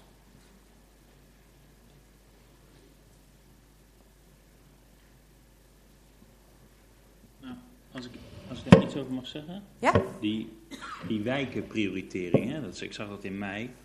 Het kader waarin je dat plaatst, dat lijkt me zeer relevant als je het hebt over wensen en verwachtingen. Dus ik hoop dat dat heel duidelijk naar voren wordt gebracht. Waarom die wijk, noem maar wat, ja. in 2025 en die, die wijk pas in 2035. Ja. Dat lijkt me zeer relevante informatie om zo snel als mogelijk duidelijk naar voren te krijgen. Dat is bijna mijn volgende sheet, okay, of die daarna. Ja. Ik heb een vraag over de warmte. Praat hij dan over warmtenetten? We hebben het over alles. Alle vormen van warmte. Want als je nu hebben warmte met aardgas, hè, we verwarmen ons ja. met aardgas. Als je dat gaat vervangen door warmtenetten, dan gaat de CO2 gewoon omhoog. Want dat is veel inefficiënter dan met aardgas. Ligt uiteindelijk aan de oplossing die gekozen wordt. Maar goed, ook daar ja, uh, zullen we op een ander moment uh, nog op ingaan. Ik wilde nu even hier uw, uw mening over vragen. Over deze deze verwachtingen. Maar anders gaan we gewoon snel door naar uh, de uitgangspunten. Want dit is het, uh, het belangrijkste natuurlijk wat eronder ligt. En hoe dat we zeggen dat we de um, transitievisie warmte willen, willen insteken. We gaan dus voor dat duidelijk en gedragen kader. Dus daarmee, de uitgangspunten moeten helder zijn. Met een heldere onderbouwing en een goede samenwerking. Het is geen proces wat de gemeente alleen kan doen, maar waar echt de partners uh, in nodig zijn. Het moet ook betaalbaar zijn voor iedereen. Hij kwam ook al uh, terug in de kernboodschap die Judith presenteerde. Um, het moet voor iedereen toegankelijk zijn en we gaan dit uh, gezamenlijk aanpakken. Het geeft inzicht in de, dan staat hier de MKBA, dat zijn de maatschappelijke kosten-batenanalyse. Um, maar ook de business case voor bijvoorbeeld de uh, woningcorporaties of de, of de huurder. Daar zit natuurlijk al een verschil in hoe kosten en prijzen terecht gaan komen. We willen uh, aan draagvlak werken. Uh, dat vinden we belangrijk en de integrale bril om ook klimaatadaptatie of andere plannen in de ruimte die de gemeente voor ogen heeft daarin mee te nemen en uh, slimme zaken te doen. Daarnaast moet het technisch haalbaar zijn. Uh, het gaat om iedereen's warmtevoorziening. Dat is, dat is belangrijk. Mensen willen niet in de kou zitten, dus daar moeten we ook niet te veel mee experimenteren. Dat betekent niet dat we onze ogen sluiten voor innovatie, maar we gaan wel uit van bewezen technieken. We gaan gefaseerd aan de slag, want we kunnen niet overal tegelijkertijd. Uh, volgens mij werd het ook al even benoemd, zijn er wel voldoende handjes om dit allemaal uit te gaan voeren, ook op het technisch vlak. Vandaar gaan we het gefaseerd en in een bepaalde volgorde doen. En we willen inzicht creëren in uh, duurzame bronnen en uh, bijbehorende capaciteit. Nou, een van de, van de uitgangspunten is ook dat we gaan proberen om een selectie voor een proeftuinwijk te maken. En dat we duidelijkheid hebben over de eerste pilots. Uh, tafel zit ertussen. Dan die wijken.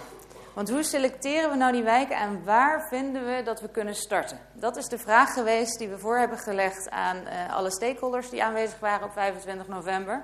Wat zijn kansrijke wijken om te kunnen gaan starten? Wat we gezegd hebben is start nou op de plekken waar het in ieder geval niet het allerduurste is om aan de slag te gaan. Um, daarbij moet dus opgelet worden dat er niet aan cherrypicking wordt gedaan. Dat krenten uit de pap worden gevist omdat daar de kosten het laagst zijn en het meest te verdienen is. Maar ook dat er daadwerkelijk wel goede afspraken gemaakt worden. Begin ook waar er al draagvlak is. Als er weerstand is in een wijk en er gaan nog meer hakken in het zand, is er ehm, weinig kans dat daar een warmtetransitie gerealiseerd zou kunnen worden. Dus ook dat is, uh, is heel belangrijk.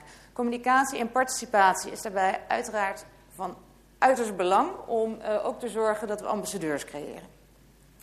Kans om werk met werk te maken, dat is weer die integrale bril. Als er ergens iets gebeurt, Rijk zei het ook al, als, moet die straat nou zes keer open? Kan dat niet gecombineerd worden? Kunnen we op die manier kosten besparen en met name ook de overlast beperken? Dus ook dat zou een criterium kunnen zijn om te zeggen, we starten daar in plaats van in een andere wijk. Um, daarnaast de duurzame bron. Want als we die niet in beeld hebben, waar gaan we het dan mee doen, die, uh, die overstap? En de schaal vanwege dichte bebouwing. We willen wel stappen zetten en massa creëren. Dus hier een huisje en daar een huisje. Het draagt allemaal bij en het heeft allemaal zijn waarde. Maar probeer ook de schaal uh, uh, te brengen. En wijken rondom pilots. Nou, dat is uh, natuurlijk ook, als daar al goede initiatieven zijn die kansrijk zijn, laten we dat dan onderzoeken en, en verder kijken op wat daarmee kan. Meteen om. Ja. mag ik vraag stellen? Ja, natuurlijk. Um, we doen niet met dwang, maar op een gegeven moment als je besluit dat in een bepaalde wijk het meest voordelig is met draagvlak, dat daar een warmtenet komt, kan ik me toch voorstellen dat iedereen daarvoor gebruik gaat maken, moet maken. Of, nou, er zijn geen maar, instrumenten dat het zomaar opgelegd kan worden, op dit moment. Nou, op dit moment niet, maar en, er was, ik bedoel, er was ook ooit een, een aardgas uh, aansluitplicht uh, vanuit, de, nee, vanuit de, de leverancier. En dan, dan, denk ik dat, dat u met z'n allen een heel goed gesprek gaat hebben over uh, als u dat instrument als gemeente wel gaat hebben om dat op te leggen op die manier, of dat u dat dan ook gaat inzetten. Wat ik wel wil aangeven, op het moment dat er drie energieinfrastructuren naast elkaar worden aangelegd, is dat natuurlijk voor de maatschappelijke kosten uh, onhoudbaar. Uh, dus keuzevrijheid is een heel groot goed. Maar om voor twee mensen een heel aardgasnet in een wijk in stand te houden, is ook de vraag of dat, dat uh, heel verstandig is. Maar goed. Nee, nee ja, misschien als er nog twee mensen overblijven, dat ze dan zeggen: we vinden het, uh, we vinden het interessant, we doen het wel. Maar de, voor de kosten is, is, dat, uh, is dat onhoudbaar. Tegelijkertijd, inderdaad, als er maar twee mensen wel aangesloten zouden willen worden op een warmtenet, dan is daar zeker geen business case. Nee. Nee. Nog uh, snelle schoenen, dat scheelt. Mag ik toch nog een vraag stellen over dat warmtenet? Want oh. Uh, meneer was eigenlijk achter u. Um, ja, even een uh, vraag. Volgens mij is dit toch een onderwerp wat over heel de gemeente Soest gaat. Heel de gemeente Soest? Ja. En dan zie ik hier heel veel woningcorporaties, inwoners, inwonersbijeenkomsten, et cetera. Maar ik moet zeggen, ik mis daar even totaal de ondernemers in. Ik zie ook niet dat de Soeste Zakenkring ergens bij betrokken is hier. Ja, die is, die is zeker betrokken. ons bedrijfsleven zit toch ook redelijk verspreid in de wijken. Dus ik denk dat het redelijk essentieel is dat die aanhaken. Ik ga terug naar mijn... Oh. Hij staat erin, de Soester Zakenkring, echt waar. En uh, de uitnodigingen uh, voor de klankbordgroep zijn, uh, zijn ook naar de Soester Zakenkring gestuurd. Maar u was niet op de hoogte. Nou.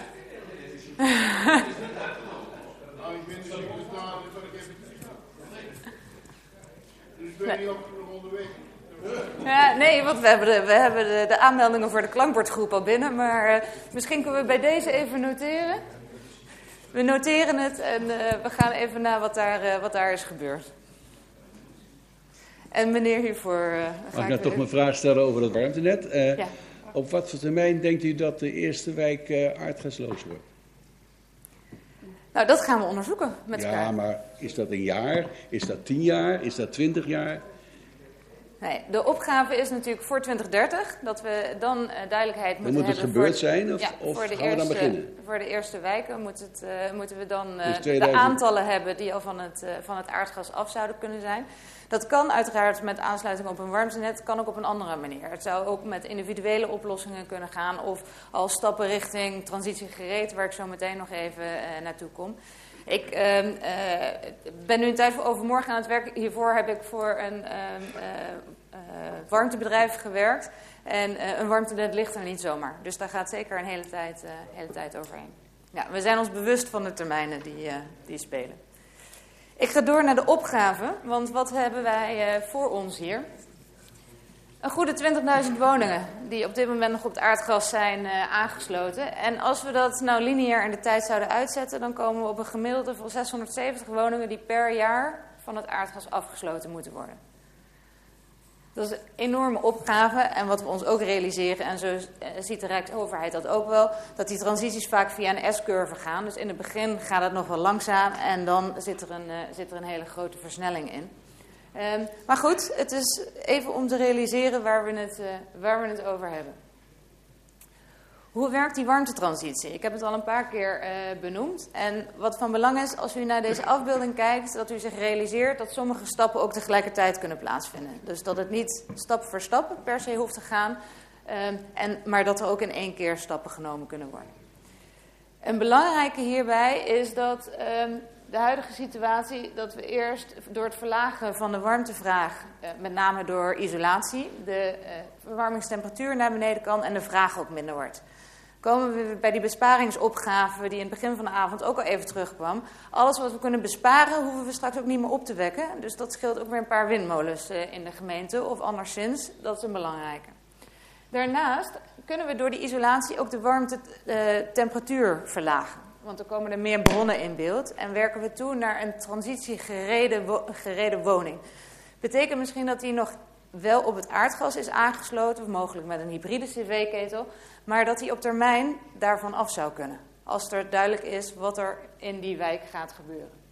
Vervolgens wordt er een aardgasvrije warmteoplossing daarna aangekomen aangeboden. En dan, dit kwam net ook al ter sprake, al die elektrische auto's, waar rijden die nou eigenlijk op? Dat geldt voor alle infrastructuren. Dat geldt natuurlijk voor de gasinfrastructuur. Als daar straks uh, duurzaam gas of hernieuwbaar gas doorheen zou gaan, zit daar ook een grote verduurzaming. Voor het elektriciteitsnet is hetzelfde. Zolang dat die bronnen fossiel zijn, is de elektriciteit ook niet helemaal duurzaam. En voor warmtenetten geldt precies hetzelfde. Als die warmtenetten met fossiel uh, worden opgewekt, zijn ze niet duurzaam. Hebben we het over uh, hernieuwbare bronnen, dan is dat een ander verhaal. Ik ga er snel doorheen, want over wat voor bronnen hebben we het nou eigenlijk? En met name ook om deze even in de tijd uit te zetten.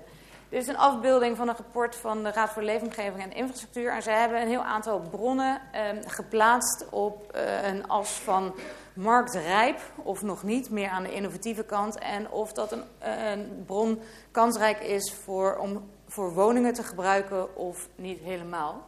Nou, als we dan kijken bij eigenlijk de kanshebbers op dit moment voor die warmtetransitie, zien we restwarmte, warmtepompen, de uh, warmte uit de lucht en de bodem. Dat zeggen we ook altijd. Eigenlijk is er altijd wel een warmtebron beschikbaar. En dan hebben we nog directe um, energie uit, uh, uit elektriciteit, van die uh, stralingskachels. Het gaat heel vaak over andere onderwerpen als waterstof of biogas of zonneopslag, nou, noem maar op. Het zijn allemaal belangrijke uh, ontwikkelingen en die moeten we zeker in gedachten houden.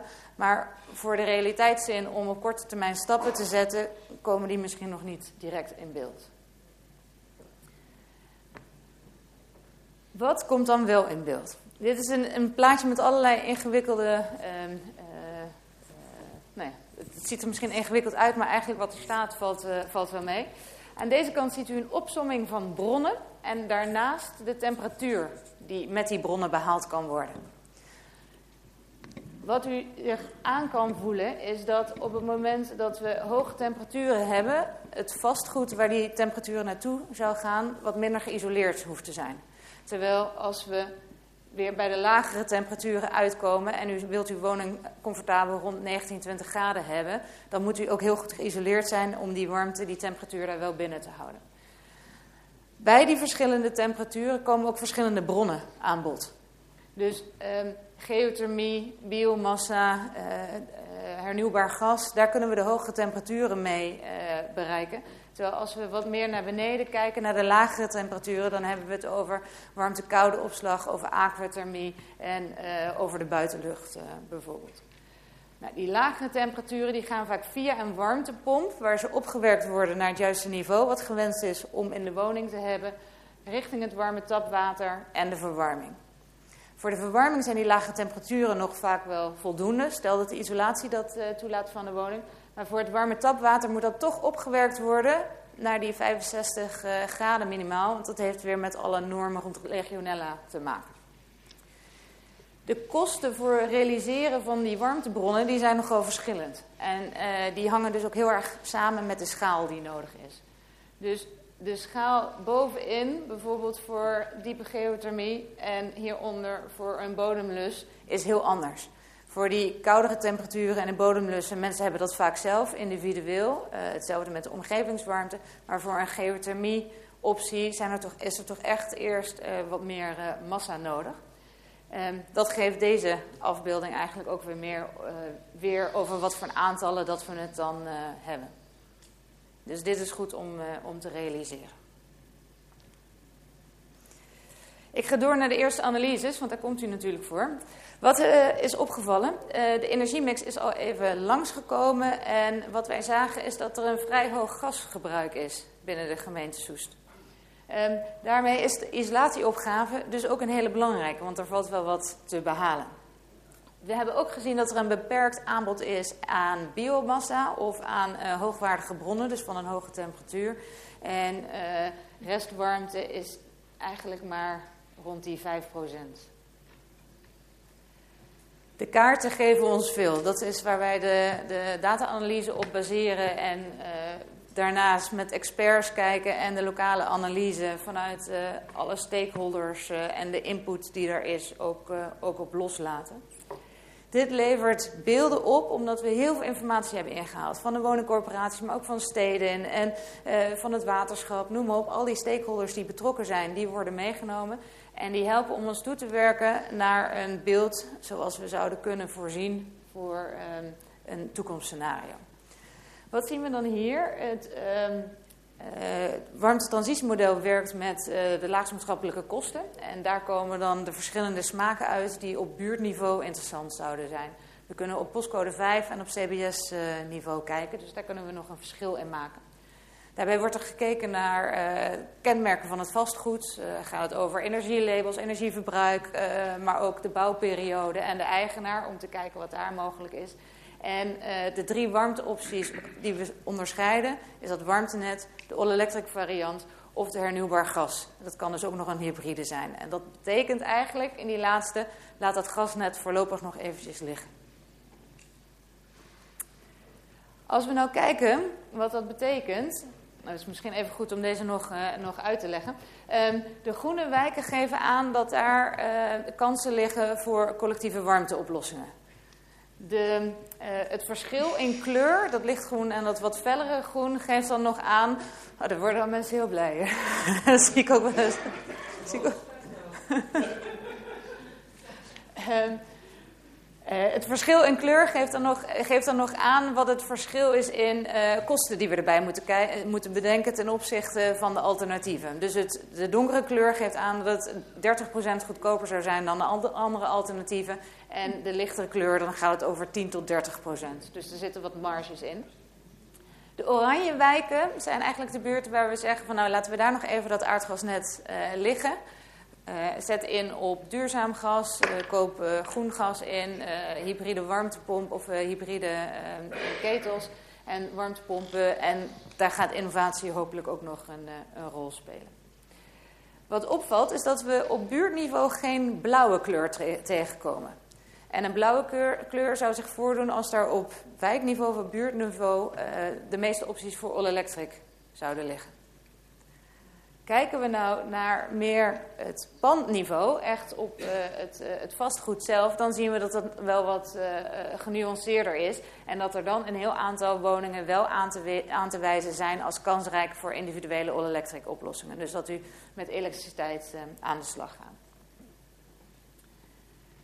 Collectiviteit maken wij, laten we ook vaak samenkomen in potentieeilanden. Dat is wat we hier zien, eigenlijk die, die oranje vlekken. En uh, daar hebben we dan voldoende massa bij elkaar aan warmtevraag om collectief iets uh, te gaan doen. Wat zien we als eerste oplossingen? Nou, om echt die wijken in te gaan, maar ook collectief en uh, voor de hele gemeente breed te gaan kijken wat de mogelijkheden zijn om, om mensen aan de, aan de nou ja, in, een, in een modus te krijgen dat er, dat er iets gaat gebeuren. Daar is die participatie en de communicatie heel erg van belang. En dit zijn zaken die we allemaal met de projectgroepen heel erg gaan bespreken. Want we hebben nu deze resultaten, maar wat betekent dat nu op buurtniveau en wat gaan we daar, uh, daarmee doen? Waar we uiteindelijk naartoe werken om een heel proces van uh, het komen tot die uiteindelijke wijken en de selectie uh, over te slaan, is dat we een, nou ja, eigenlijk een voorbeeld hier van Nijmegen laten zien. Dit is een publieksversie, dus daar kunnen mensen in lezen waar ze zelf mee aan de slag kunnen gaan. Maar ook hoe dat er een fasering van de wijken wordt voorzien in de gemeente. En waar mensen van kunnen verwachten wat er gaat gebeuren in de tijd. Ik ben door mijn verhaal heen. Ik heb hem er doorheen gejast. Dus ik weet niet of ik een heleboel niet voldoende heb toegelicht, maar dat hoor ik graag. Ik hoor heel veel over collectieve warmtevoorzieningen en niet zoveel over individuele. Ik hoor bijvoorbeeld niks over zonneboilers. Ja, die zitten er zeker bij. Die, die vallen eigenlijk onder uh, dit verhaal ook. Um, waar dus op, op individueel all-electric niveau oplossingen liggen.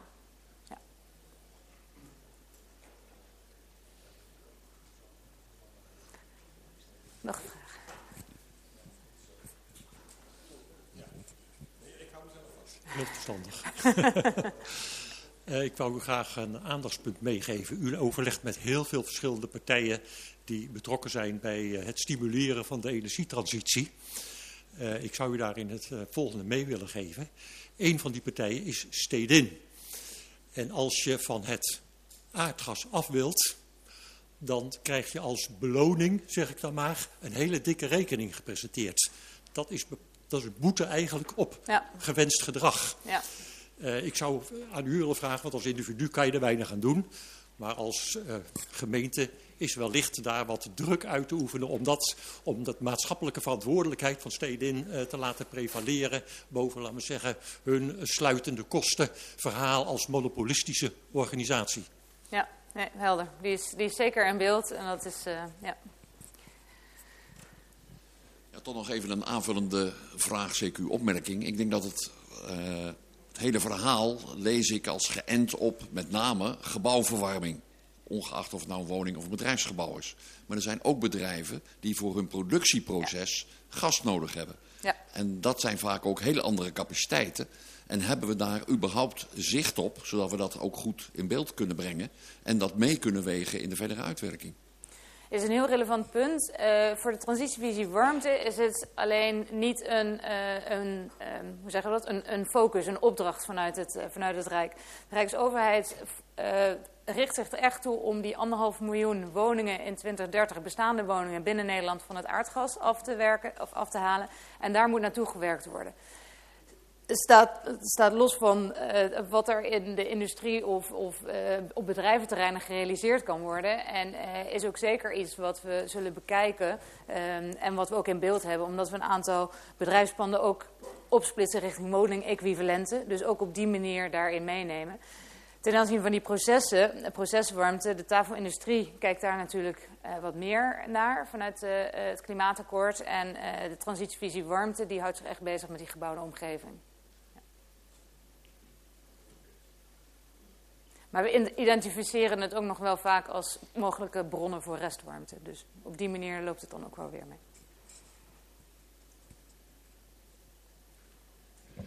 Uh, we zijn niet de enige gemeente die hiermee bezig is. Uh, hebben jullie zeg maar, uh, inzicht in wat er bij anderen gebeurt? Want ik denk dat je best practice best kan projecteren erin. Ik wil graag weten hoe is dat binnengekomen in dit verhaal? Nee, dat wordt zeker. Best practice vertaalt zich ook naar de bewezen technieken die we in willen zetten. En, en niet al alleen maar naar innovatie kijken. Tegelijkertijd um, is elke gemeente ook, uh, heeft elke gemeente ook zijn eigen kenmerken. Dus bijvoorbeeld de kaart die we nu voor Soes zien, waar er heel veel wijken uh, aan te wijzen zijn als mogelijk kansrijk voor een collectief warmtenet. In sommige gemeenten waar we staan, zien we juist een heel blauw beeld waar mensen dit echt allemaal individueel en all-electric moeten gaan oplossen. Dus het heeft te maken met de kenmerken van de gemeente, van het vastgoed, de, de, de dichtheid waarop het vastgoed eh, bij elkaar staat, maar ook de energievraag die, eh, die wordt gebruikt. En eh, nou ja, alle zaken die ook al spelen in de openbare ruimte en, uh, en vanuit de stakeholders. Dus op die manier is, het model, is het model overal hetzelfde eigenlijk, alleen de resultaten kunnen dus heel verschillend zijn. Ja. Nou, en misschien om daar dan toe te voegen, wat wij ook hadden, is dat in 2018 is die intentieovereenkomst uh, getekend. En de partijen zijn ook met elkaar aan de slag gegaan, zowel de afnemers zoals de eventuele uh, Oh ja, sorry, dankjewel. Als eventuele bronpartijen. En dat traject was gaande. En ondertussen krijgen we de opdracht om een warmtevisie te maken. Dus het niet vanuit uh, bepaalde casussen aan te vliegen, maar meer van uh, bovenover. En nou ja, ik denk dat dat wel specifiek was voor Soes. Daar, lag al iets en we moesten dan iets anders maken wat, wat hoger abstractieniveau heeft. En eigenlijk hebben we in ons plan van aanpak, die ik uh, u toen ook gestuurd heb, hebben we die twee trajecten in elkaar geïntegreerd. Al die partijen die we bij die intentieovereenkomst hadden, uh, hebben we betrokken ook in deze. En hebben we gezegd, nou dan gaan we eerst uitzoomen en dan weer inzoomen om het ook daadwerkelijk en concreet uh, te maken. En dat maakt het dan ook weer heel specifiek. Ja, ja uiteraard. Ja. Nog één? Uh, je gaf aan dat uh, zeg maar, om de vijf jaar gaan we evalueren. Is dat zeker in het begin niet eigenlijk een te korte periode? Want dan ga je in wezen veel meer kennis opdoen. Dat je dus eerder gaat uh, dingen. Misschien is het, ik weet niet hoe jullie erover denken. Ja. Nou, de vijf jaar is een eis vanuit de Rijksoverheid. Dat, het staat de gemeente vrij om te zeggen, we willen het al na drie jaar doen, bij wijze van spreken. Maar dat is iets wat, uh, wat binnen de projectgroep zeker besproken zou worden, maar waar ik me voor kan stellen dat we dit ook bij u weer neerleggen. En uh, het is denk ik niet alleen de evaluatie, dat je vijf jaar iets doet en dat je dan afwacht wat eruit gekomen is en dat je dan pas gaat kijken. Ik denk dat de ontwikkelingen eigenlijk ook te snel gaan om het zo lang te laten liggen. Maar ook dat we gaandeweg heel veel dingen tegen zullen komen die we ook gaandeweg uh, zullen moeten oplossen. Want het is nog niet eerder gedaan. Hè. De, de warmtenet heb je vaak uh, bij nieuwbouw. Nou, dan, dan is dat nog overzichtelijk. Maar als je dit gaat doen in bestaande gebouwde omgeving, is dat stukken complexer. Uh, en we gaan nog van alles tegenkomen uh, wat, waar we dan ook naar bewind van zaken in zullen moeten handelen. En een van de dingen die ook eerder aangehaald is, die eigenaarschap. Wat is van wie straks? Volgens mij heb ik die vraag ook wel eens eerder hier gesteld. Niet dat ik antwoord heb op die vraag.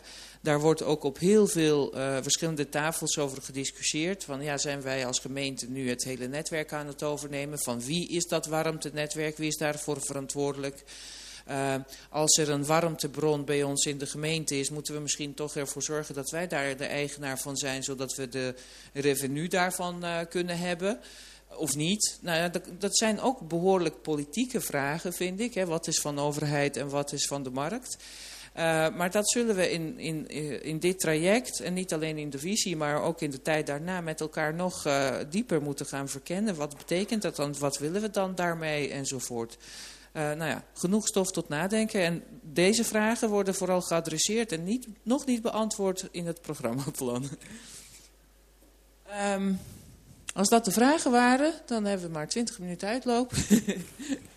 en eerlijk gezegd, uh, uh, ja, ik kende deze verhalen al natuurlijk. En tegelijkertijd merkte ik op een gegeven moment van, nou, nu heb ik wel genoeg gehoord voor één avond. En ik kan me voorstellen dat dat voor u nog veel meer is, want ja, daar komt uh, nogal uh, op u af. Um, als ik even terugkijk, um, nou ja, we hebben toelichting gehad op uh, programmaplan, hoe die in elkaar zit. En dat is eigenlijk wat nu ter besluitvorming ligt.